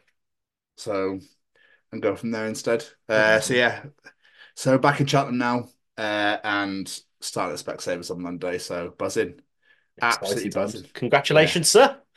Thank you, thanking you graciously, and of course this little beauty turned up today. I do love So. Yeah. You know, it's really nice. It's uh, Angel Grove High School t-shirt. So yeah, it's just I saw it on an Instagram video, as you know, because I tagged you in it, and then just went, "That's actually really nice." And in olive green, it's really nice. I think I love that. Suppose you can go for blue for Billy. I looked at it right. I always find that when you look online and you look at the color scheme of each one, they always look really horrible Mm. because it's almost like they're either darker than they are, or they're lighter than they are, or they're not that blue.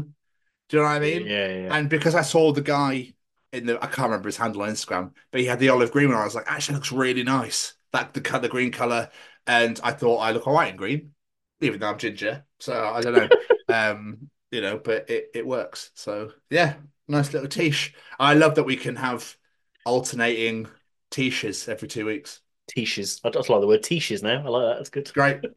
It's that came from uh, my brother. My brother was at school, one one of his former best friends, and um, I think they went to a part a dis- that school disco or something. And his mates turned around, "Oh, Joe, love the tiche," and it became a thing.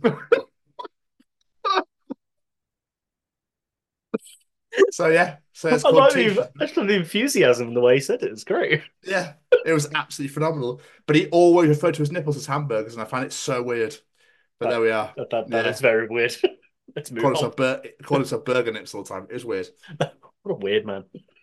Yeah, Oh. that's what you do when you're teenagers, I suppose. That's very true. I, did want to. I did want to ask you a question this week. Oh, fucking hell. It's, not, it? poo related. It's not poo Uh, related. Don't worry. Phenomenal, phenomenal. It's a question about the English language, our favourite subject. This is actually a question that Sam asked me, and I'm intrigued as well if you have any idea. How did they decide what orders to put the letters in the alphabet? I don't really know. It's very weird. I don't, I don't- did he just throw them in a bag and just picked them out one at a time? There's probably some sort of scientific explanation for this. But they, they, do you reckon the song was invented first, and that's how they worked out what order it went in? What what sounds better when you sing it? Yeah. Z T U X Y V B doesn't sound. I mean, it, it- I think it works anyway, right? Isn't it? That's kind of actually. Yeah. P O I V Q X Y. Yeah. it just kind of work for any letters. Fuck that theory's out the door. God damn it. Yeah. Uh, uh, It's like um, pick a number of a hat thing. What's going to be first? A. A is first because it's A. I don't know. I don't know. I don't know. It's because it's A. Why not? Yeah. what comes next? B. Oh, they looked at him and went, ah, ah, ah, ah.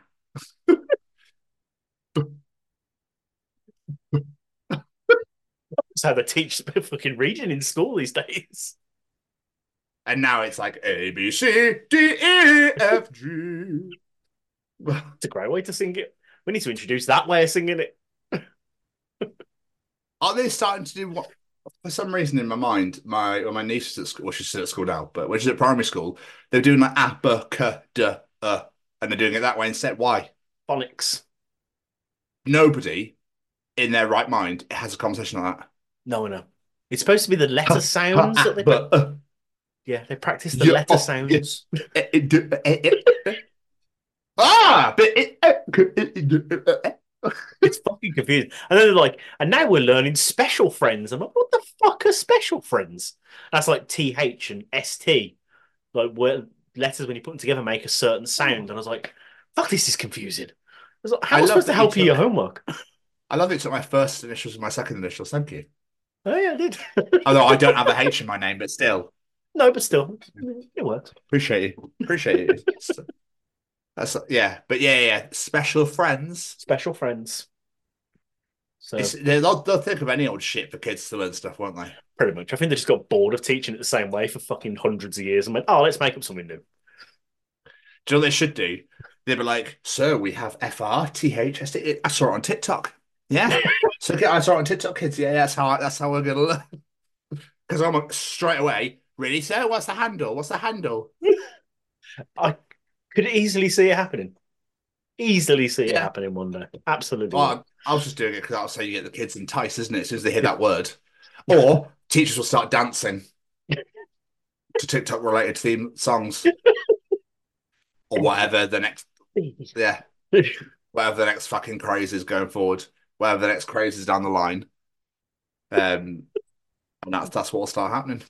I'm not a teacher. I'm an influencer. I'm influencing these children. I find that so mental. as a job. I know people get paid for this so mental. I actually watched a TikTok earlier, and this guy was like, "It's the most ridiculous job in the world. I get paid for it, and even I think it's fucking stupid that I get paid for it." I saw a is- it is, but I saw a phenomenal video on there of a guy. Everyone fucking thinks they're a health and food nutritionist now. Oh yeah, Everybody in the world, right? And this guy, it was very cleverly done. Came with serious, like, don't need cereal anymore. It's full of this, this, and that. So he's like, right. So he pours it back into the box and takes it back. Comes up with fruit. You can't eat fruit anymore because of this, this, and this. Like, okay. Spits the apple out, goes his little back, comes up with porridge oats. You can't eat oats anymore. But uh, you're like, what the fuck can you eat then? exactly. Like what? what? Uh, oh, because the hydrogen, the nitrogen, and the helium, and the rohandarin, and then all this crap basically gets into your gut system, and you explode. I mean, you you reform back together like the Terminator, but you fucking explode. All right, and that's good. That means you're gonna have a bad time. Like fuck off. Know what I, found though? Do you know what I found? What? Before you, sorry, do you know what I found? They're all American. Of course they are. Of course All they American. are. Oh, of course. No offense to our American listeners, you there are some like decent and very intelligent a load of you, but these people that think their food like get in the bin. It's where you belong with all your fucking banana skins and God knows what else it says bad for you. Get in there with them. You're right though, because they all say different fucking things. Which one's right? No wonder people just give up and go, oh, "Fuck it, I'm gonna be fat." Do you know I'm waiting? I'm waiting for. You can't breathe air anymore. That's what I'm waiting for. You can't breathe air anymore because the CO2 and the CO and the H2O and the OOO means that you'll start breathing in birds. You start, then you'll start forcing tornadoes out of your ass. And what will happen is you'll wipe out the entire world. That's America and South America.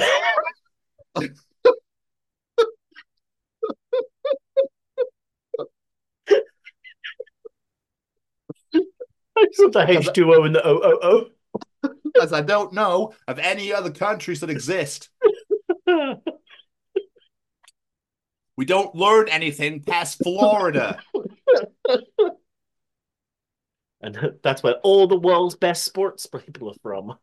yeah, I told you that. But I, I, I bet they imagine the whole world is just America all the way around it. Probably wouldn't surprise me the slightest. But anyway, Anyway. how are you, sir?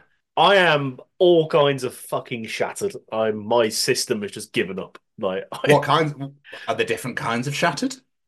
I don't know, but if there is, if there is more than one, I've got like I my system today has just gone no. I don't What's know. my- going on? I think I just because of all the constant shift changes and stuff and days, I'm I've been so busy on my days off, and I've just gone into close down and just want to sleep for seven hundred hours. But there we are.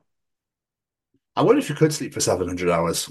Ah, I'd like to give it a fucking try in a minute, but no, me, I'd wake up after five. And you probably, st- I reckon if you slept for 700 hours, you'd be absolutely knackered still. Probably. oh no, I've overslept. I'm, I'm still tired. Oh, well, when I was went to bed, it was January. Now it seems to be July. What's going on here? I could do with a nap after that. Eh. Oh, now it's 2027. Good nap. I feel fine now. Am I actually a bear? Is that what I was in a previous life? Why am I in this cave? Um, And why is Sam bin Laden here? Oh, fuck.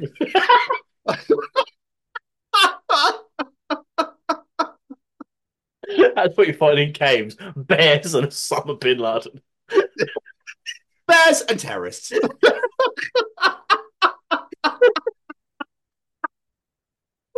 Just hanging out, having a jolly good time. Just chilling. Yeah, just chilling.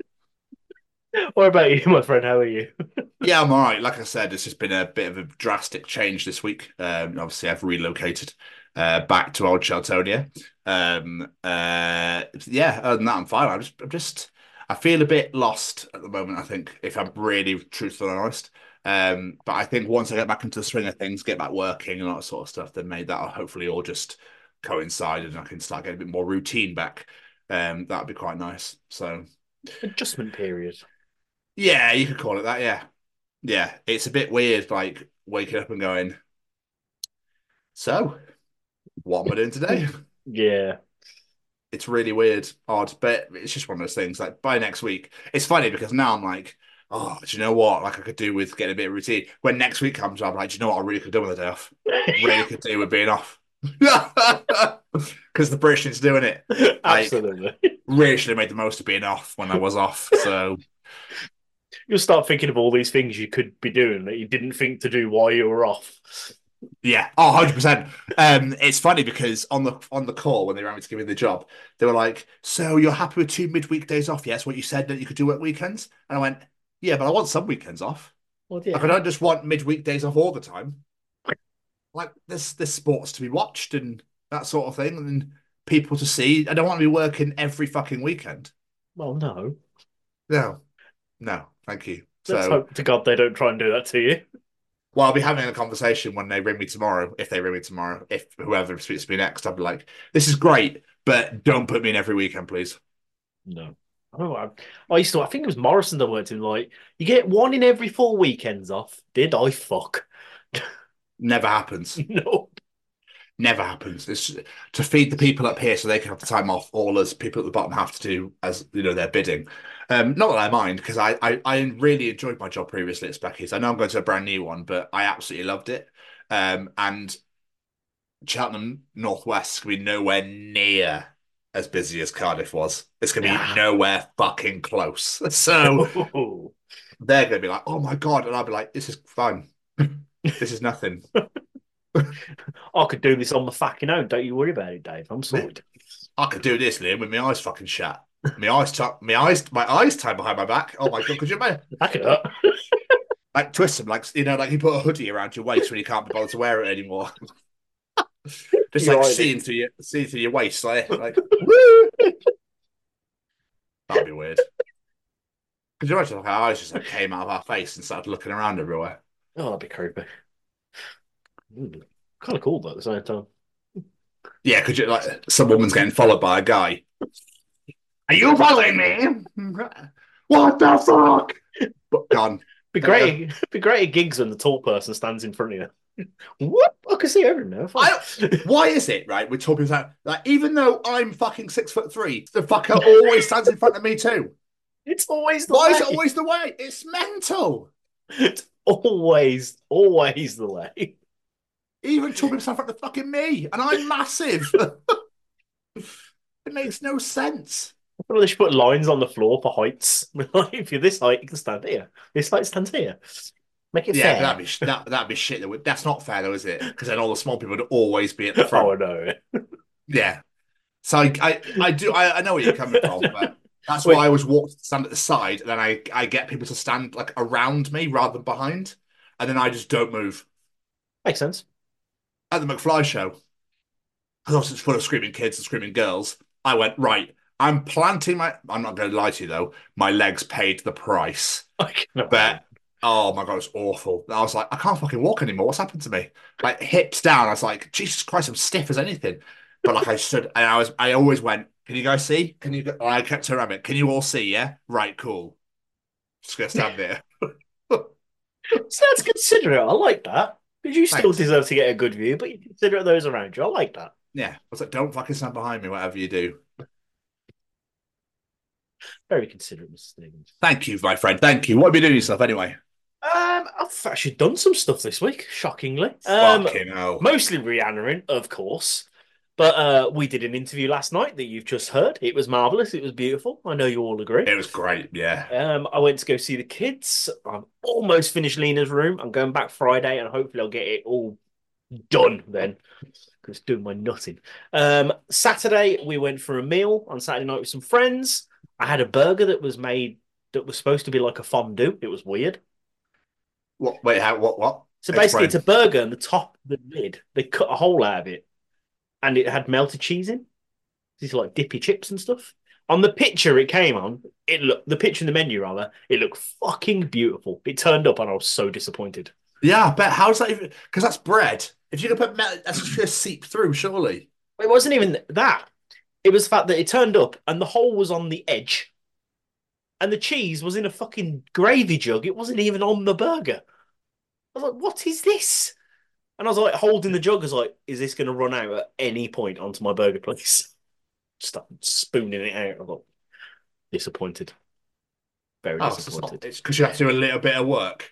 It's not what was advertised. Should have to Well, work they- for my food to pay for it. Yeah, fair enough. Fair enough. But the most important thing that happened in my week is uh, Olivia, my wonderful little daughter. She's done something amazing this week, and I'm so proud of her. She had 10 inches of hair cut off, massive amount of hair cut off, and she's donated it all to the Little Princess Trust, which basically, I don't know if you know what they do. They collect hair and make wigs for children with cancer and with alopecia and things like that. She's donated that to there, and she's raised just under £300 for them with sponsorship as well. The kid's done amazing. She's so proud of her, bless her. And she, she's so happy as well. She absolutely what made her-. What made her want to do it? Well, how did she even find out about it? So she's been going on for ages about getting a haircut like Becky's because Becky's has got it similar just above the shoulders. But we're like, she also loved her hair. So we're like, we're to keep revisiting this idea, not do it on a whim and see if she wants to. But every time we asked her, nope, still want it. Can we get it done now? Can we get it done now? I really want it done. And I think it was can't remember who it was. And What other meal Becky remembered about the Little Princess Trust, and we showed her. Like we'd loaded the website, and we're like, "This is what they do." They, they're like, "Do you want to do this with your hair?" She was like, "Yeah, I want to help little boys and girls. Can we do it? Can I go now?" But no, she was all for it. Absolutely loved the idea, and she's so proud of herself as well. I was like, "Are you proud of yourself? What you're doing for these little boys and girls?" She's like, "I am, Daddy. I'm very proud." Bless her. And everyone loves her hair. She turned up to school on Monday, and teachers other people in her class, everyone was stopping and going, look at your hair." So bless her. Proud daddy dad. That's great. I know you great. fucking hate kids, but I'm going to big up my kid, so it's fine. It's not. uh, yeah, but she did some for charity. Why would I fucking hate that? No, no, she did amazing. Uh, No, it's great. Very proud. I'm happy. I'm happy for her. and happy for you. Good. I'm not anymore. That was just. yeah. I'm over it now. Get fucked. There you go. I don't want to hear about it anymore. Oh, Oh. I'm just messing. But no, I'm messing that, with you. that's pretty much all I've done this week. I had a feeling I'd, I'd have to make mine short because no doubt you've actually done some stuff this week. You didn't have to make it short just for me. No, that's, that's this I've bit's just gonna be a little bit longer. done. oh, fair enough. Um, well, I ran until I got fired. Yes. Um, and then, um, obviously, I, like I said, I've moved back to Cheltenham, so I moved back here Saturday. Uh, me and Martin got a enterprise van and we drove down uh, down the M4. It was really nice, actually. Uh, we got we picked up some drinks from Asda and we just put tunes. We put an Electric Callboy on and just like nice. just bouncing down the down the motorway. It was great. Um, we literally what was really weird. We got back to Newport and went into the flat. And not only was I moving, but 16, flat 16 was moving as well, which was right next to me. And I was like, you are fucking joking. And we decided to move at the same fucking time. Ah, So they were taking like, because they were like, oh, me and the missus, we bought somewhere a bit further down, be a bit quieter. I was like, okay. I was like, well, I'm going because I'm going. And then, but they were taking like everything, it's like wardrobes, beds, like all this massive. So we were stood at the top, like, like just waiting. Like, oh, so I decided to take it in turns. Um, and Swindon Town were playing Newport County at Rodney Parade. Obviously, we, we lived right by Rodney Parade. So there's Swindon fans turning up and they love a fight. The Swindon fans and the Newport fans love fighting each other. So we are like, right, what we need to do is get there as early as possible, get our shit and get fucking gone before that starts. And luckily, as we were leaving, it took us two hours. I hoovered up and stuff as well, cleaning the oven and everything. Um, and as we were leaving, you could start to hear all the Swindon fans singing in the middle of Newport City Centre. So, like, yeah, let's get the fuck out of here. Yeah, so we left just good before it all started. Yeah, great timing. Um, so that happened last Friday. I stayed here for the first night.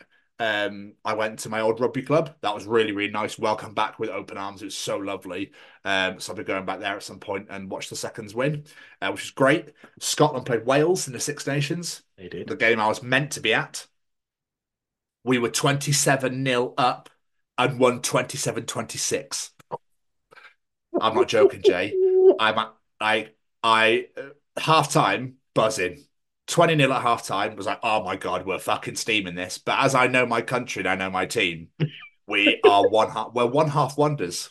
So we play amazing for one half and absolutely fucking dog shit for the other.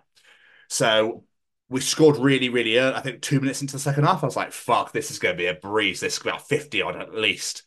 And then all of a sudden, we just went 27 nil's fine, boys. We've still got a whole half to play, but do you know what? Let's just kick back and chill. And Wales turned it fucking on. Uh, But then the Welsh commentator was starting to really, really piss me off. They're meant to be, obviously, they're meant to be fucking um, unbiased. But Mm. obviously, him, we had John Barclay commentating, who's Scottish, and then they had, I don't know what his fucking name is. They call him Jiffy or something. But he was literally going, Well, why is he not booking him? Why is he not giving him a yellow card? Why is he not putting him in the bin? Why is he not doing this? Why is he not doing that? Like, dude, shut the fuck up. You're not playing. No. Who the fuck are you? Like, trying to get our player sent off, trying to get, like, who the fuck are you? Yeah, it was driving me. It was driving me insane. Wales played fantastically second half, absolutely, uh, to the point where my ass and my heart were like, "Dum, dum, dum, dum," uh, the whole time. I was like, "Oh my god, we're gonna lose! Oh my god, we're gonna lose! Oh my god! Oh my god!" It was it was awful. Like I, I I'm surprised I'm still alive. But I didn't have a fucking second heart attack watching that game. I can only imagine the squeaky bum time that was going on. Oh, I shared I shared a video of Finn Russell after the game um, because it's exactly how I felt after the game ended. He just went.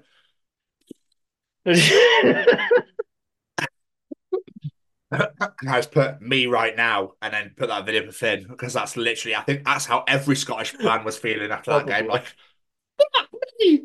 um, One So- fucking point. Fair play, though. When they were 27 nil up as well, they hadn't scored at all. Oh, dude, unbelievable. It was, they were calling it, the, the Welsh commentators, like, it's going to be the greatest comeback in rugby history. And then they didn't do it. And I was like, yeah. Where's your fucking comeback now? yeah, yeah, yeah. uh, so that happened. Um, I'm trying to think now. What day is Sunday? I wasn't here Sunday. I was out Sunday all day as well. What was it Sunday? Brain is letting me down because Monday I did nothing. I can't. Brain's let me down. It's been one of those things where I get up here and go, "Ah, bollocks! Yeah, I did that." You went to a gig. I don't know what day that was, though. That was. Oh yeah, fuck. That was Saturday night. That was Saturday rugby Saturday night. I went to watch um, Giant Walker from Newcastle. Not my cup of tea, but very good live. Uh, Death is a Girl, good friends of the show, and obviously played for us previously. Eye the Lion, good friends of mine again. Um, and Sandimas, who were really fucking good. Um, so it was a really good night all round. Um, so yeah, that was great. Uh, got to see like Damo and Martin and Chris and Green and just got to hang out. It's just like nothing had ever changed. It was really nice. Really, Nice. really nice. Um, went to the pigs for about half an hour. Um, remembered how much I was like, oh yeah, I'm all right here. I went home. Um, Sunday I saw Vicky. I saw Vicky. I saw Beth for coffee. Um, I did something in the evening, but my brain is completely. Oh, I saw Jasper and Helen. Hey, there we are. I saw Jasper and Helen. That's what I fucking did. I had dinner with them. Really nice to see them again. Um, yeah, I, I was there for about five, six hours. Um, so yeah, that was Sunday. Um, and then yesterday, like Vicky helped me take some like stuff to recycling. I helped to pick up a sandpit for her sister's dog. Like just like random shit like that. But dude, I've done more in four or five days than I did in two and a half years. It's just seemed that way. Uh, It's probably you no. can't remember half it because you've done more than you can ever fucking remember normally. Um, I'm Blacklist. On season six, episode eleven. Walking Dead. I'm on season ten, episode twenty. Um, and I've been catching up with WWE and with AEW. So um, I'm about to watch SmackDown for WWE. Um, even though I already know what the fuck's happened, which is really annoying. Because social media, you can't escape anything. No. Can't escape anything. Um, and AEW, I'm on last week's Dynamite, last Wednesday. So I'll watch that at some point. Um, but yeah, man, the flat the flat's decent. The house, sorry, the house is decent. Uh, this room is massive, and I'm really happy here. So, That's Yeah. what we like. That's what we like. and you mentioned Friday, Jamie. I did mention Friday. What are you doing Friday? Oh, we're gonna spend the evening together. Yeah. I do believe you're staying here as well. I am indeed. We're going to see former guest of the show, Torchbearer. I'm very excited. It's going to be great. And Scorer, And Scorer, yes, of course, I forgot. Oh, and Scorer. So Nameless are playing, and the other two bands have completely escaped me. yeah. Sorry. You've done better than me. I could remember Torchbearer, and that was it. So you've done better than me. Yeah, but it's gonna be a good show, and obviously I've got you here for the evening, so it'll be good. Um, and it's Super Bowl Sunday this Sunday as well. It is. It is. I think the big question, like on everyone's mind, is who's going to win. But is Travis going to propose? I think it's a massive thing going around right now. So, Why do people fucking care? do you know what? Right, Taylor sends a lot for the sport. I was watching some videos of like dads and their daughters, Hmm. and there's a dad like he's a big Kansas City fan, and he's like, "Oh, um, she's like, I like Patrick Mahomes and Travis Kelce," and he's like, he was like, "What's uh, what what's the object of the game?" That sort of thing. She just reels all the rules off, and he's like, "This is amazing." Excuse me. okay. Yeah, really cool. How many yards do they have to go to get to first down? 10. Yep. How many downs do they get? Four. Yeah. Like it's it's doing loads for the sport for like younger generation and stuff. Maybe I need to start following Taylor Swift then, because I ain't got a clue to any of that. Like, this little kid knows more than me. There's a have you seen some of the Super Bowl adverts? no, I haven't actually. Oh, Jamie. Tell a light, Yeah. you've seen one. I think yes. Is that is that the Nickelodeon one? Paramount, I think it is. The one with Patrick Stewart when he talks about Hey Yes. Arnold. Yeah, Yes. yeah. So I started to watch it. I was like, oh no, I'll wait, I'll wait. But there's a new one that's come out now called Where's Usher? okay. Ludacris has lost Usher for the halftime show. and he rings his agent and he's got the like a, a massive I love Usher shirt on. and he's like, he's like, Chris, man, Chris, um, yeah, he's like, hey man, how's it going? Ready for the halftime with Las Vegas? Blah blah blah. He's like, yeah, um, I lost Usher. and he doesn't say it. He just looks there at the screen and then hangs up. Luda lost Usher. Tim, I'm sorry, bro. Usher's gone. And it says, "You will find him." And then the person with Ludacris goes, "Is that is that you will find him or you'll find him?" and then it goes, "Where's Usher?" Question mark. That's one way to promote a halftime show. Fair play. Oh, so clever, so clever. But that Paramount advert, you need to fucking see it because you'll see you, you'll watch you go, I, I understand why Jamie loves this now. It's just oh Okay. wow. I saw Patrick Stewart take the piss out of Hey Arnold's, yeah. and then I stopped because I was like, I don't want to, just in case. I think it's like a Paramount and Nickelodeon mashup. I think are they putting it on Paramount or something? I think so. Um, yeah. Yeah, which is which is banging.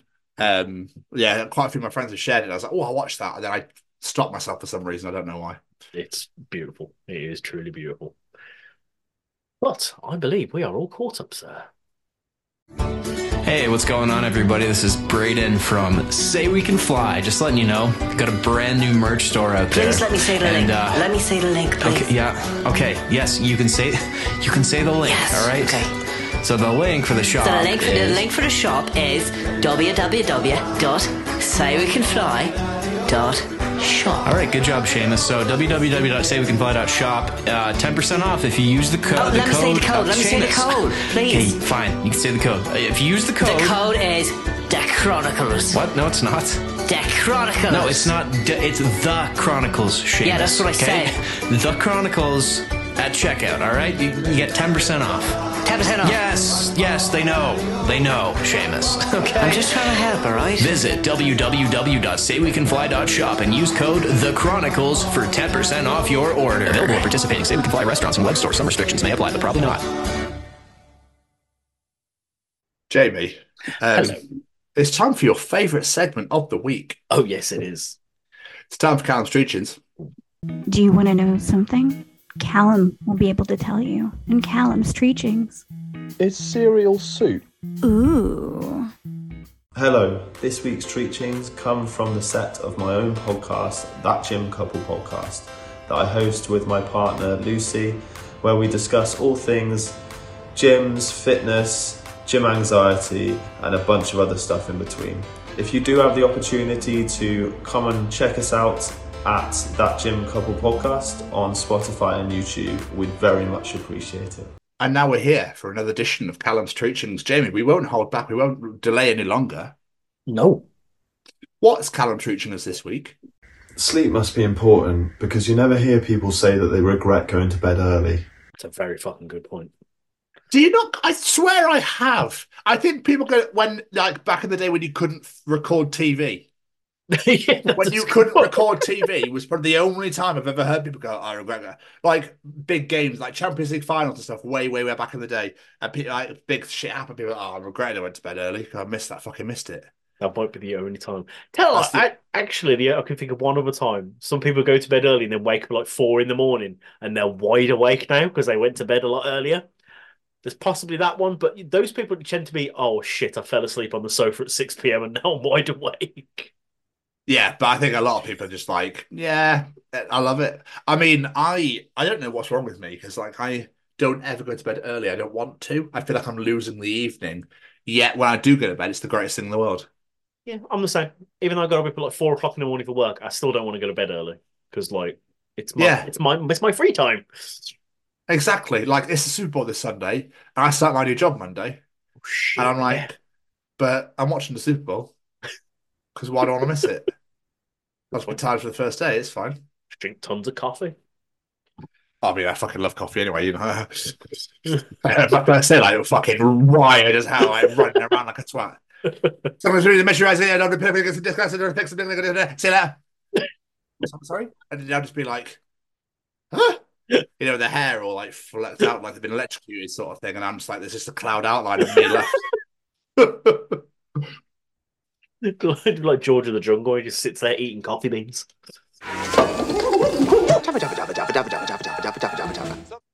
Yeah, oh, oh, that reminds me of Lee Evans as well. You know, when they like got eight hours sleep last night, like bragging about how much sleep. That's what people do at our age, isn't it? Yes. Tell you, oh, so I, I'll tell you what, right? I went to bed at seven p seven p.m. Could you believe it? Fucking, I know I treated myself.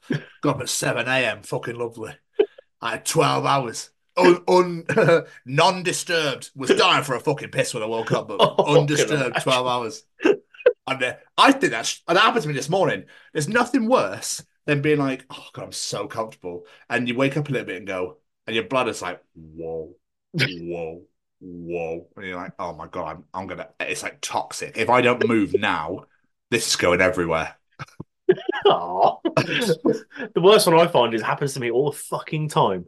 I get into bed, I get my comfy spot, I'm just about to start dozing, and my bladder will go, You need a piss, mate? I'm like, You motherfucker. Ah.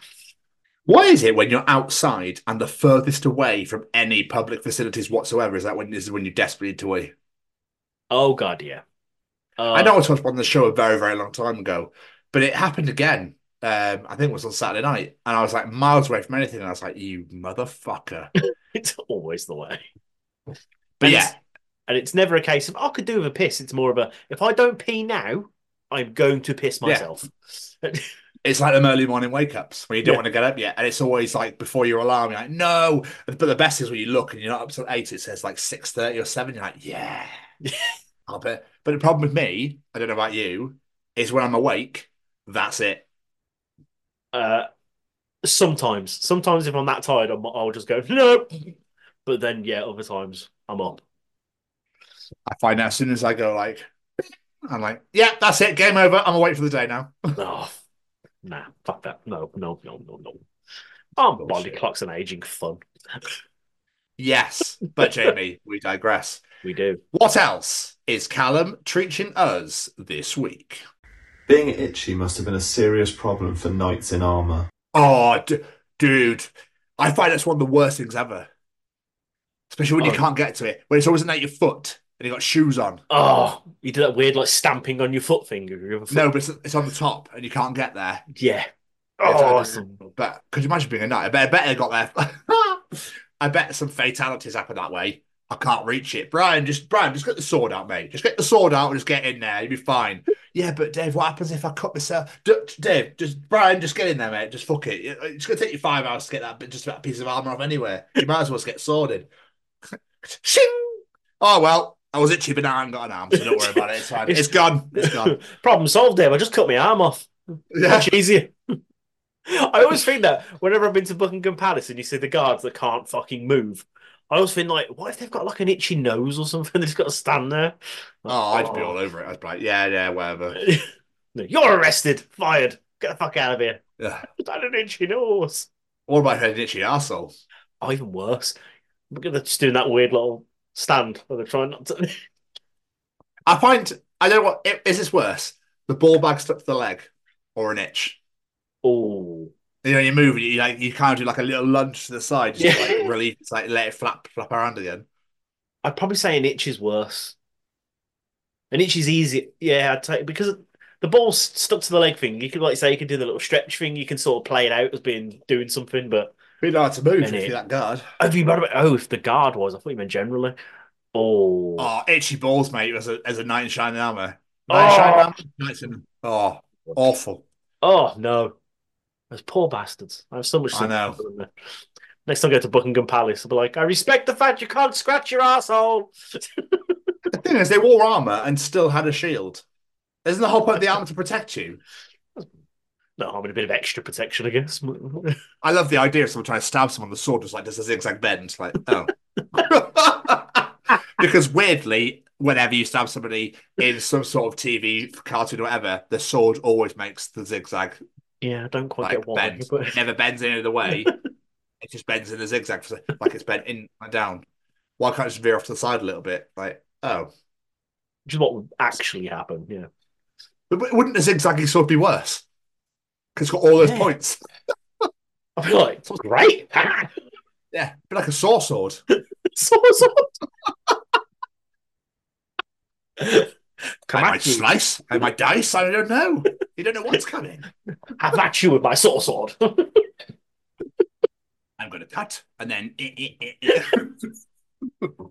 that get your fucking itch, did it? Toblerone.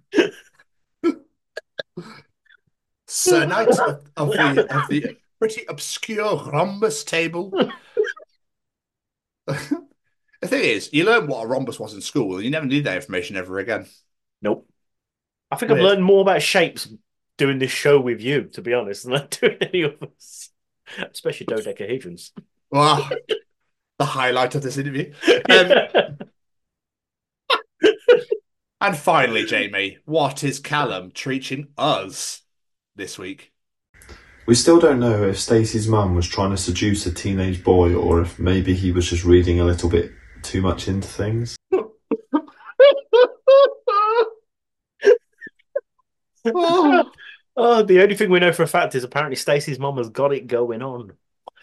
But that's from the per- perspective of the kid, isn't it? The, the, Yeah. the, the the boyfriend. Oh my god, my brain didn't. My words were in my head and I couldn't get them out. It was really weird. So it's like my brain was talking, my mouth was just going. Is all I could get out. Um, it's from the boyfriend of the daughter. isn't Yeah, it? it's Stacey's Stacey, Stacey's no, daughter. it's Stacey's boyfriend because it's Stacey's mom that's got it going on. Oh yeah, sorry. Fucking boyfriend. hell, fire. Jesus Christ. Yeah. It's got a good point though. Yeah, I'm trying to remember. I'm trying to remember what happens in the song now. It's been a while since I've heard that. All I remember is her swimming and her coming out of a pool in a bikini. Yes, incredibly slowly. So I have a feeling that her mum had it going on, but was unaware of said feelings of said kid. That was a bit like Jesus fucking Christ. Um, but do you appreciate milfs at teenage? You don't really, do you? Until you get a bit older. Well, apparently Teen- Stacey's boyfriend did, but No, well, yeah, but teens tend to like teens, don't they? They like to just Yeah. mingle in their own realm a little bit. But then teenage girls like to go a bit older for the guys, but the guys don't like to go anywhere. It's weird. it's a bit. I don't know. Yeah, when you're a teenager, like if it was celebrities and that sort of thing, you'd look at older women, you'd be like, mm, mm, very nice. But walking down the street, you wouldn't really do that. At least if memory serves, I don't remember having a teenager now. No. No, it's quite weird when you think about it. But there we are. I always wondered if he ever was if he ever made it with Stacey's mum. They should have done a song after Yeah. called Stacey's you know, Stacey's mum's divorce and then like all the legal proceedings. She ran off with her uh, daughter's boyfriend. they should have made like a whole album out of it, just the whole story. Yeah, yeah. Oh, what a great concept album! That would have been amazing. I'd say they should So do it, sad. but they can't really. It's so sad it's not with us anymore. yeah. yeah. But that would have been such a cool idea to make a whole concept thing out of it. So like Stacy's mum, and then like Stacy's mum's divorce, and then S- Stacey meets uh, no, Stacy's mum meets Stacy's boyfriend, and then the affair, and then that sort of thing, and then move, and then the end is called like uh, court legal proceedings, prison or something. I don't know. so Stacey's mum goes to prison. The final Oh, yeah. song. And then the last song will be called Juvie.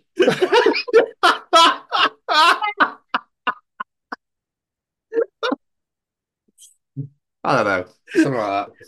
Definitely should be a thing. Definitely should be a thing. If we ever get Jared Reddit back, we'll have to talk about it. yes. Um, but Callum, Callum, oh, unbelievable stuff. Absolutely unreal. As always, we appreciate you so much. So thank you for always treating the nation, the world, and the universe on the weekly. But Jamie, I've got to follow this now. you do indeed. It's time for Tom's Journal. Ooh.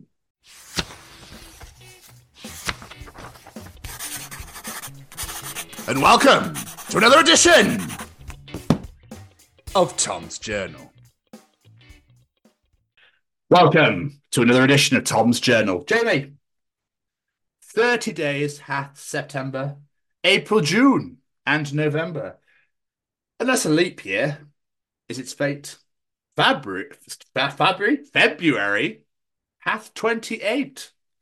All the rest hath three days more, except January, which hath 6,184.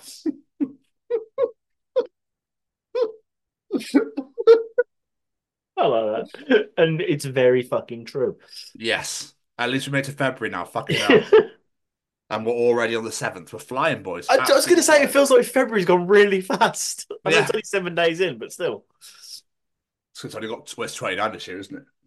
It is. Um, anytime, Jamie, the universe sends me a sign, I'm like, okay, but I think I'll wait for a signier sign. Signy a sign.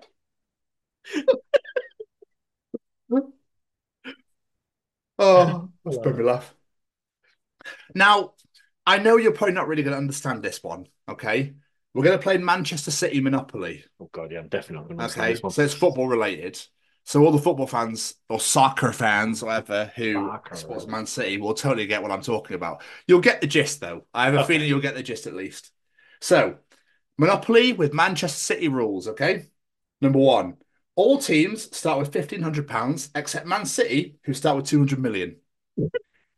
Two: Man City get to throw the dice first. Unless they score zero, they are immediately advanced to Mayfair and get to buy it.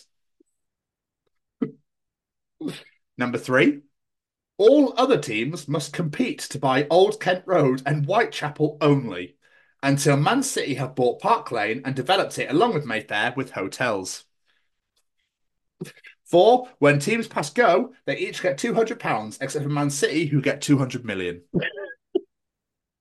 Five, all community chest and chance cards read advance to Mayfair. Six, if teams are sent to jail, they must pay half their assets to Manchester City. This is because Manchester City own the jail. Two more. Seven, all players must continue the game in good spirit, pretending they don't notice Manchester City have got all the money. And finally, if UEFA find Manchester City under Monopoly FFP rules, Man City still gets to keep their trophy. That's because Man City own UEFA. I don't understand the majority of that, but I'm guessing there's some favouritism towards Man City. Basically, Man City have broken all the financial fair play rules going, as have Everton and Nottingham Forest. Yet Everton and Nottingham Forest have been fined galore and deducted points, whereas Man City have had nothing happen to them. Oh, okay. Just, just saying. All right. Oh. Wonder how many Man City fans are going to hear this and go, no, no, no, actually, I think you'll find. You know, Dave, Man City fan, works on the pub. Th- That's the one, Um, yes. Marine biology professor. So, an octopus can change its color to mimic its surroundings. When octopi do this, it's called me. An octoli? Professor. No. Metachrosis. Me. Professor. Me. Like some sort of moctopus.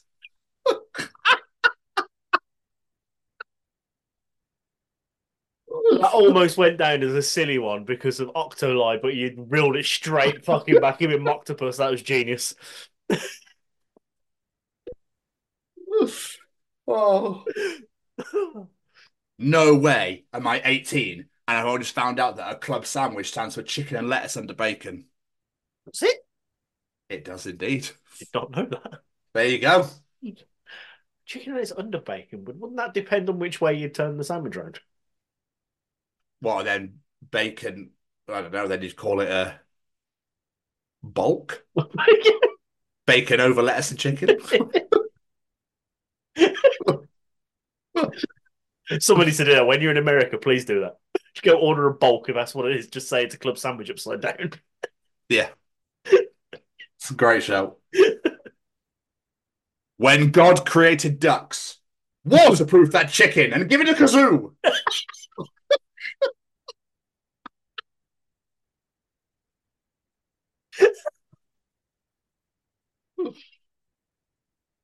oh, That's fucking brilliant. you enjoy that one, I take it. I did like that one. Any edition of a kazoo wins, let's be fair. That's like waterproof that chicken.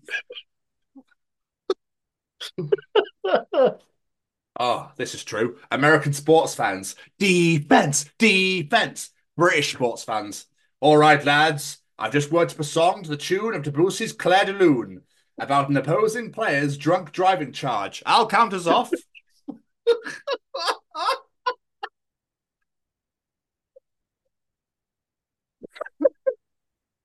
as much as football hooliganism and shit just irritates me, things like that makes you proud to be British. The fact they can just make a fucking song about anything, it's genius. Yeah, Chelsea fans sing if she don't come, I'll tickle a bum with a lump of celery. and I go, celery, celery.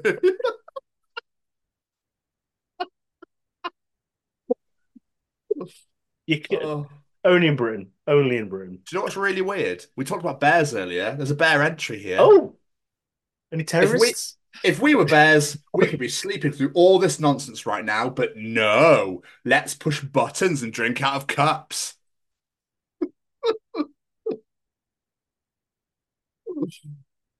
oh. You know that feeling of anxiety you get as you're about to walk past the security sensors on your way out of the store, and you think, "Oh my god, did I just shove that TV up my ass? I can't remember."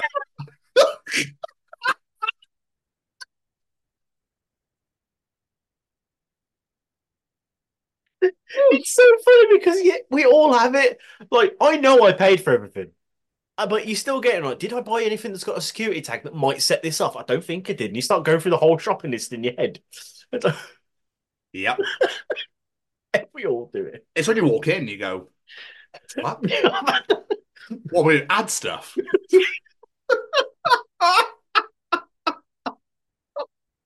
To fair, most shops these days, the alarm goes off, the security guard just looks and goes, "Ugh." they don't give a fuck. Yeah. Don't worry about it. You've come to us. I can't chase you around the store. I ain't interested. My mum was telling me apparently now Sainsbury's, the big stores, um, the one in near Wadden, you have to scan your receipt to get out. Yeah, done by us. The same. The self scan. You go Crazy. scan your receipt to get out. Yeah. Yeah, it's mental that. It's a, you will never leave. It's like a weird prison, like a shit prison. Pretty much. For dinner, Jamie, I want a baked potato with a side of mashed potato and some potato salad and fries. Ah, that's a lot of carbs. All the potato, please. All the potato. Sounds quite delicious at the same time. Oh, 100%. I don't. I'm going to have some look for some dins after we've done this. I'm excited, buzzing, starving. Potato. And they say modern romance is dead. I love you, bro. Bros for life. Thanks for being my bro. Such bro, very friendship. Oh, always here for you, bro. Then sent three roses. Those are broses, by the way, for our bromance. I don't know how it just turned into a fucking kettle, but roses is great. roses, that's fucking brilliant. Oh, oh, I love it. Friends with no kids be like, you want to go to Africa this Friday?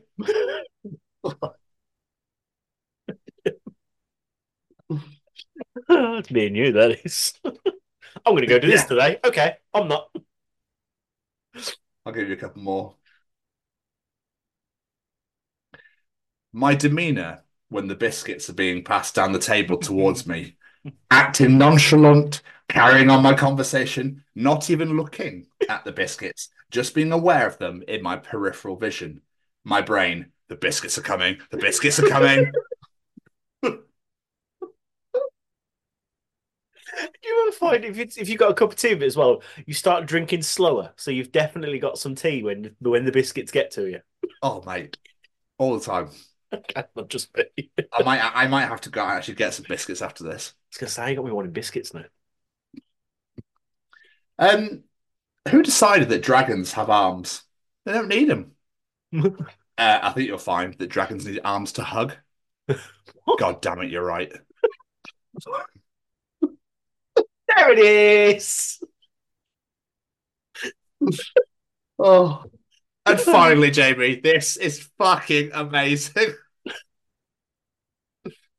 so, when I watched The Witcher with my girlfriend, she tends to go to the bathroom within a minute of Cavill appearing on screen. She takes quite some time in there. I don't quite know what she's doing inside, but anyway, it gives me enough time to fat one up to Cavill.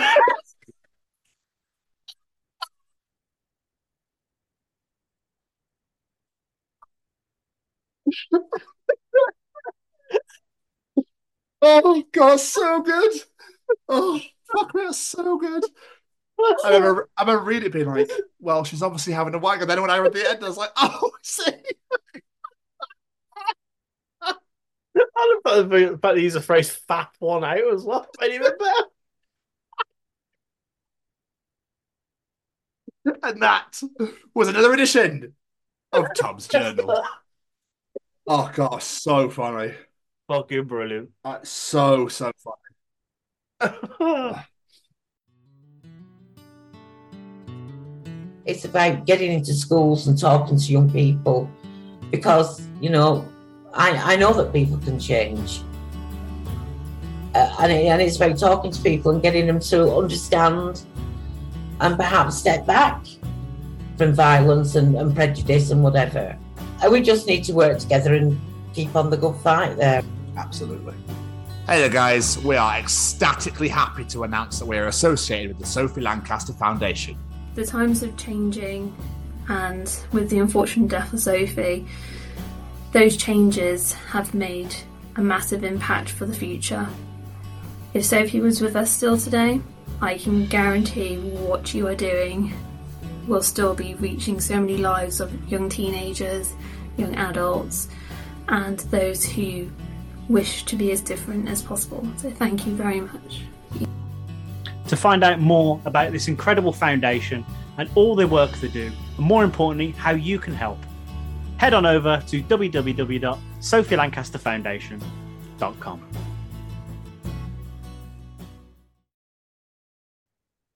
Me, me, Mr. Stephen, me, me, me, me, me, me, me, me, me, Mr. St- St- Stevens. Nice, I like it. Using our simpos this week. Well, Jamie to Jamie, Jamie to Jamie, Jamie, Jamie, Jamie, Jamie and J to J to Jamie. Oh, I'm not sure what that was. Oh, not an all-time low fan then.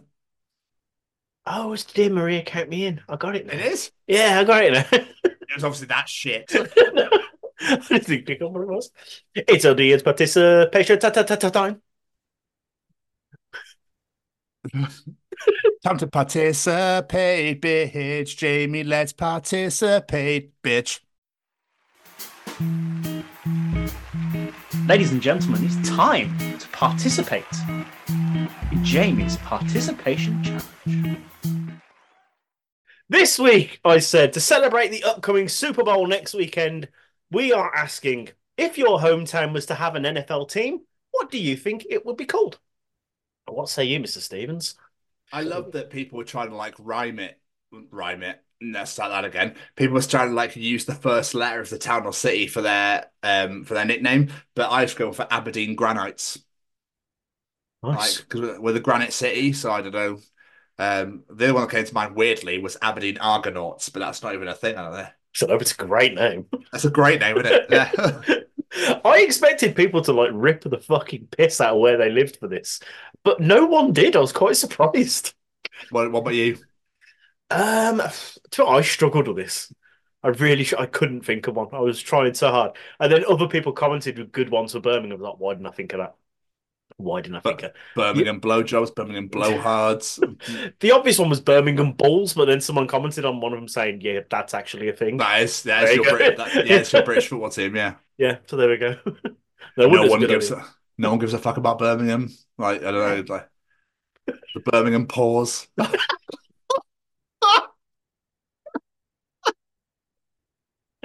you go. That's got to be it now, isn't it? oh, right. We'll get some audience answers. Jake Smith. Mine would be called the Cinderford Miners. But don't talk to me about the Super Bowl. My team got robbed of a place there. Yes, I'm still bitter from Sunday's loss. Poor Jake. Poor Jake. Are you, are you with him on that one? He's a Baltimore Ravens fan, so I don't give a shit. Go Steelers. Oh, Amy Sampson, the Gro- the Gloucester Growlers. Russell Chandler, the Wolverhampton Wolverines. That's actually a great name. I like that one. That's a great name. Yeah. it's a great name. Jamie Walker said the Stroud Soundlands, which our friend Nutsy Shelley added, nah, the Stroud 420s. Was it Sound Lads? Oh, Soundlands. I read it wrong. Sorry. Soundlads. Yeah. Stroud Yeah, that's good. Soundlands. Soundlads. But 420s is hilarious. I like yeah. I like that one. Martin Skerritt, the Ilminster One Inches. Great name. Oh, so good. Robbie Williams, the Gloucester Gladiators. It's probably not even that original, but I like it. It works. Yeah. Sounds good. Yeah, Sounds was good. Yeah. Now, you might have to help me with this one because Johnny Paul Simpson has not actually said where he's from. Swindon, Ah, so it's Swindon Storm. There we are. which is what their name is anyway. That's what Oh, I played for. yeah. Phil Jolly. We've got a couple of Bir- Birmingham ones here. Phil Jolly, the Birmingham Bostons. Brilliant. What the hell is that? It's a black country saying it's bloody Boston, daddy's mate. Boston's okay. good, so that's work. Um, Becky Westwood, the Birmingham Babs. That is what it should be. The Birmingham Babs. Yeah, I'm all Bab. Perfect. Your face. It looked like you've just been disgusted so much. No, I'll tell you after. okay. Uh, Ruby Goodwin says the Norwich Canaries because that's what they're called. Not that I give a shit. Fair enough. The football, the football team's called the Canaries. Yeah, yeah, that's probably what she means. Probably I'm do. trying to think. The American football team's called. I can't remember now off the top of my head. I didn't even know they had an American football team. Yeah, Ipswich are the Cardinals. I know that much. I don't. I can't remember Norwich. Norwich. I do have a team, but I can't remember what they're called. Well, there we are. I didn't even know all Birmingham, like English cities, had American football teams. Yeah, brick ball. It's massive. I didn't even know it was a thing. There we are. There we are. I'll give you two more from our two favourite contributors. First off, we have Mr. Mally Malpass. He says the Bristol Ball Grabbers. Yes. I wonder why everyone kept doing that in Bristol. It was weird. it's just walk past them. Hello. It was like a weird, like you know, the the stress ball thing. Like, just did that with a ball sack. and last but not least, he's back. It's Ryan Williams. We love you, Ryan. He says, So I live in San Jose, California, which is already home to or close to a couple of professional teams. We have the San Francisco 49ers Stadium, about 25 minutes from my house. Hockey, we have the San Jose Sharks. Until 2015, we had an, an arena football team named the Sabercats. Baseball, we have a minor league team, the San Francisco Giants. However, if we were to have an actual professional football team that we can name ourselves and not just have a stadium nearby, I would think they'll be named the San Jose Microchips because it'd be re- pretty cool considering that we're in the heart of the Silicon Valley. Or I heard that Eggo waffles were invented in San Jose, so we could be called the San Jose Waffles. San Jose Waffles, I like that. I love that he lives right by the 49ers Stadium, Levi Stadium. That's amazing. That's pretty cool. I want I want the Niners to win the Super Bowl anyway this year, this weekend. So I think it's about time. Just to see Taylor Swift just not get proposed to. Well, no, I've not. I've never. I've never been a big fan of the Chiefs anyway. So No, I know. I just think the I just think the Niners deserve it. So to be honest, that's just me. There, there we are. But thank you to everyone that participated in Jamie's challenge. As always, we appreciate those answers so very, very much. Uh, we can't thank you enough for those. Um, but most importantly, if you want to follow us on any social media, it's at TCO Pod or the Chronicles of Podcast. Either one will do. Uh, and come, please come and subscribe to us on YouTube at the Chronicles of Podcast. Um, hit the bell to get notified of when new videos are released and comment to your heart's content. Um, so that's all social media at TCO Pod and YouTube at the Chronicles of Podcast. Make sure you get your fill of us, please. Oh, yeah. And of course, before we have to get out of here, we have to say a thank you to a few of our friends. Every single piece of music you heard on this show today was brought to you by one man, and that man's name is Mr. Matt Roberts. Check him out all social medias at Matt Roberts Music. Go check out his beautiful back catalogue. And of course, we have to say a massive thank you to Mr. Braden Barry and his Say We Can Fly shop. Head on over there, get yourself a CD, a vinyl, hoodies, t-shirts, signed photos, you name it. The man's got it all. Check it out. And when you've had decided what you like, add it to the checkout and enter that discount code The Chronicles. Get yourself 10% off that order. And last but not least, we have to say a massive thank you to the Sophie Lancaster Foundation. They are stamping out prejudice, hatred, and intolerance everywhere. They're doing some incredible work. They posted earlier on today about tra- training 22 people to give out their training courses. And as well, they shared on social media the other day another poor, poor young man was attacked simply because of the way he was dressed, because he was an emo kid. That is literally the only rhyme or reason. It shows why this foundation and the message they spread is so damn important still today. So please head on to sophielancasterfoundation.com, see what you can do to help and show some love and support towards the foundation. And last but not least, a massive thank you to this handsome fella right here for joining me yet again. Thank you so much, Jamie. Another great episode once again. Indeed, another So- great edition. Massive thank you to Daniel and to Honey for joining us uh, from Tenside. It was just absolutely amazing interview. We had so much fun talking to you guys. Um, but as for this week, we'll see you all next week. Goodbye, everybody. Bye.